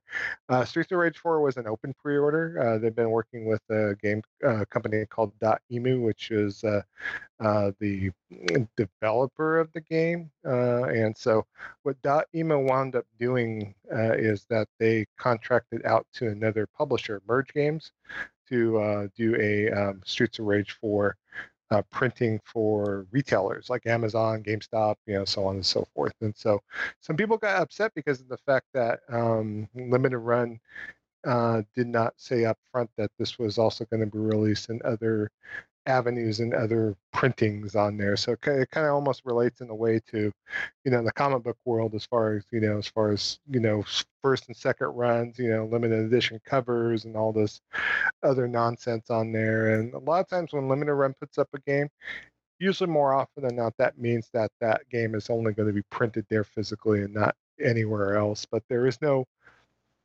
exclusivity deal with limited run so the publishers of the developers of these games can afterwards go and and you know make deals with other publishers to get these games out in other avenues so on and so forth so Yeah, I mean, but I, I mean, that's kind of so. I sat on it, and I didn't wait. I didn't because I ordered a couple things from limited runs, and I, limited run. And I know that um, sometimes it can have a.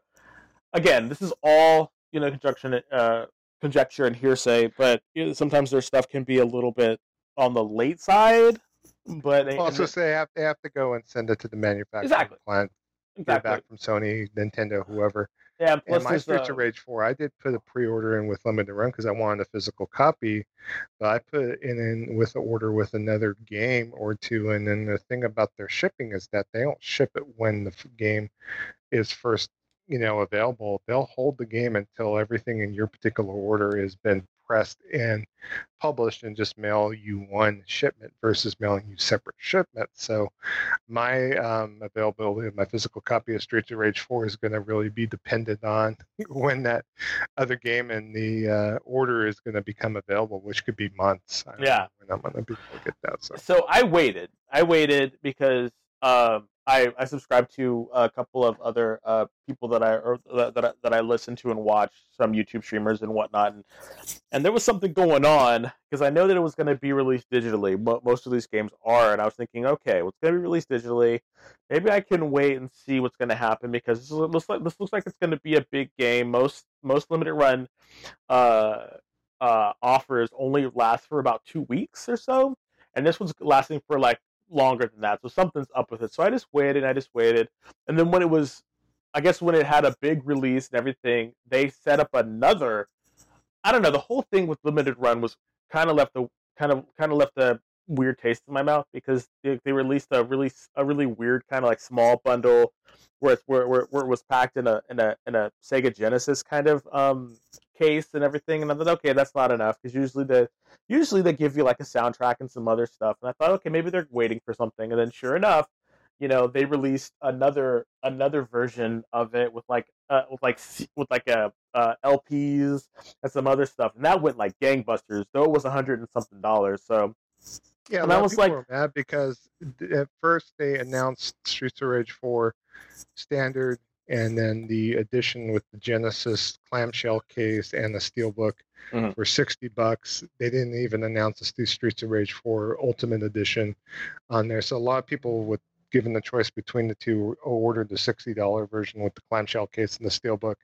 And then lo and behold, you know, three, four weeks later, there was this uber limited version with, you know, obviously like a vinyl LP and all like four different ones yeah, Yeah. it was it was it was crazy i was like "Mm, okay you know but again i was just sort of like well that would have been nice to have known because now i feel bad for all those people that just kind of you know went ahead and, and ordered it like i don't like they could have waited and got this cool thing or i don't know like i don't know why they chose to do it like that or or that was just uh something that they just felt they needed to do or it was an option they didn't know that they had until later uh, which I, I don't believe that really so much though because these people have been doing this for a while so they should know.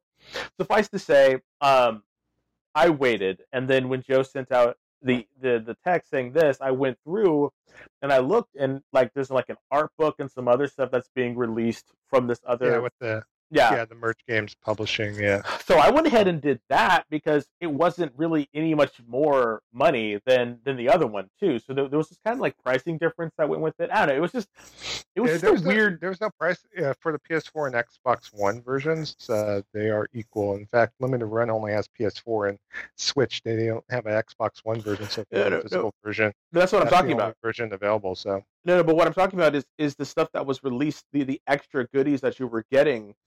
Uh, there was no like price increase if, if I remember correctly. It no, just- no, they're all included. in yeah so that and i'm like wow that's pretty that's pretty good you know because and again i'm i'm not very knowledgeable about this limited run type of thing or these limited run per these limited runs of games not limited run the the, the seller but just limited run games and for these physical copies like i just started getting into that most recently uh when i start when i really got into um buying stuff for the uh for the switch so this is a whole new thing for me and, and, and a whole new like collection kind of situation thing. So so i'm really having to kind of um uh, just really be savvy you know about what's going on. And and for all you you know collectors out there you know you know just kind of think about if this is something that you really want and and just be savvy about that stuff because you never know Yeah. what's going to pop out. And then what's even crazier what's even crazier is the uh, is the stuff that you know was limited run through limited run games, but then it but then they have a deal with with Best Buy, and then you can buy it at Best Buy. You know, so it was like, okay, granted, the one thing that I really feel that I missed out on, and I really wish I would have done it, was the, and we were at PAX and they had them. It was the uh, River City Girls pins. Uh, so, uh, so I really wanted those, and I, I just I hemmed and I hauled, and I didn't buy it, and I didn't buy it at PAX last year, and then, you know, they don't have any more, so I'm just kind of like SOL. So I'm like, uh. So anyway, but Might be time for some eBay action. Nah, I'm, but- good. I'm good. So, uh, but yeah, so that's that's the that's the the, the gist of of the um, of the beat 'em ups. You know, tune in next time for our other main event because I know we're gonna have something something something good for you. Indeed, indeed. So we we Oh, I'm hope sorry, you Kev. enjoyed that. I'm sorry, Kev. Would you have anything else to add to that? We kind of took it over at the end. I, I Oh know- no, no, no, no, no. Okay. No, I, I All right. no, I that that was a great discussion because you guys because I missed out on the limited run thing from limited run, Mhm. and I wasn't about to pay 140 or 150 dollars I for that. you know some rake some records. I heard that. Oh, no, as dope Streets- as dope as that actually- was. Yeah, as Streets of Rage is still open was. for pre-order right now on limited run at the moment. so- Yeah, but mm, Yeah. I'm gonna I I I'm gonna get it from uh I got it from Amazon. That just seems Yeah, that I did too. yeah. I'm fine with Amazon. yeah but folks we hope you enjoyed that discussion if you are old in in anywhere near uh the generation x uh age group uh hopefully that rekindles some memories for you in your old arcade days and uh earlier console generations game night our game nights are thursdays 9 p.m eastern 6 p.m pacific standard time typically taking place on the playstation network uh, although we do have all the platforms, so if there is a game that you would like to play with us, please feel free to mention that to us. Let us know what you want to play, and if we don't have it, we should be able to get it uh, without any problems. Uh, you were usually running uh, sessions in Division Two as well as Monster Hunter World Iceborne uh, if for for our game nights. But again, whatever it is you guys want to play, just hit us up, let us know, and we'll get that going uh, our contact. You can contact our show at gamingvessels at gmail.com. That's where you want to send your email if we have for feedback, if we had any, uh, if you heard anything that you wanted to uh, discuss or have a reflection on, if you would like to even be a part of the show and have us interview you for regarding your gaming interests and opinions on the industry in general, you're going to want to send an email there at gamingvessels at gmail.com. Uh, Twitter, we have we are on Twitter. We are at Gaming Vessels. I am also on Twitter at Shonuff71. That's S H O N U F the number 71. Uh, PlayStation Network, I am Shonuff7. That's S H O N U F, the number 7. Uh, I am also on Xbox Live as Shonuff071, same spelling with 071. And I am also on Steam as Shonuff71, same spelling as the original. Joe, where can folks get a hold of you at? As far as on Twitter, I am at Joe Fongul, J O E F O N G U L. Um, as far as on the gaming networks, PSN, uh, Steam, and also Nintendo Network, I am under the username Kamunagara. That's K A M U N A G A R A. And then on Xbox and also on Uplay, which is the Ubisoft uh, um, PC app on there, I'm Kamunagara, same spelling, 6995 on there. So that is my handles there. So that's her, how you could get a hold of me. So how about you, Des? Uh, you can get a hold of me on Twitter at the Nemo six N E or T H E N E M O S I X. Uh, you can also see uh, find me on uh, PSN at Nemo Tigger N E M O N E M O T G G R. Again, as always, please just uh, if you want to contact us, become our friend, uh, play with us, let us know. Um, uh, uh, the, how you found us. That's the that, that's one thing that that, that that we would like you to do is just kind of let us know. You know, how did you find us? What's going on? Uh, because there's a lot of bots out there. So please just just you know mention mention gaming vessels. You know, in your in your request in your message. Absolutely. So, folks, that's going to bring season six, episode 15 of 15 of Gaming Vessels to a close. For Des, the Bay Area Terror, and for Trader Joe, aka the Food Max of Gaming, who will maximize your gaming dollar. I'm Kevin, aka Shonuff71. Shonuff, if I can speak correctly, Shonuff71, signing off and saying we'll be back next week. Peace.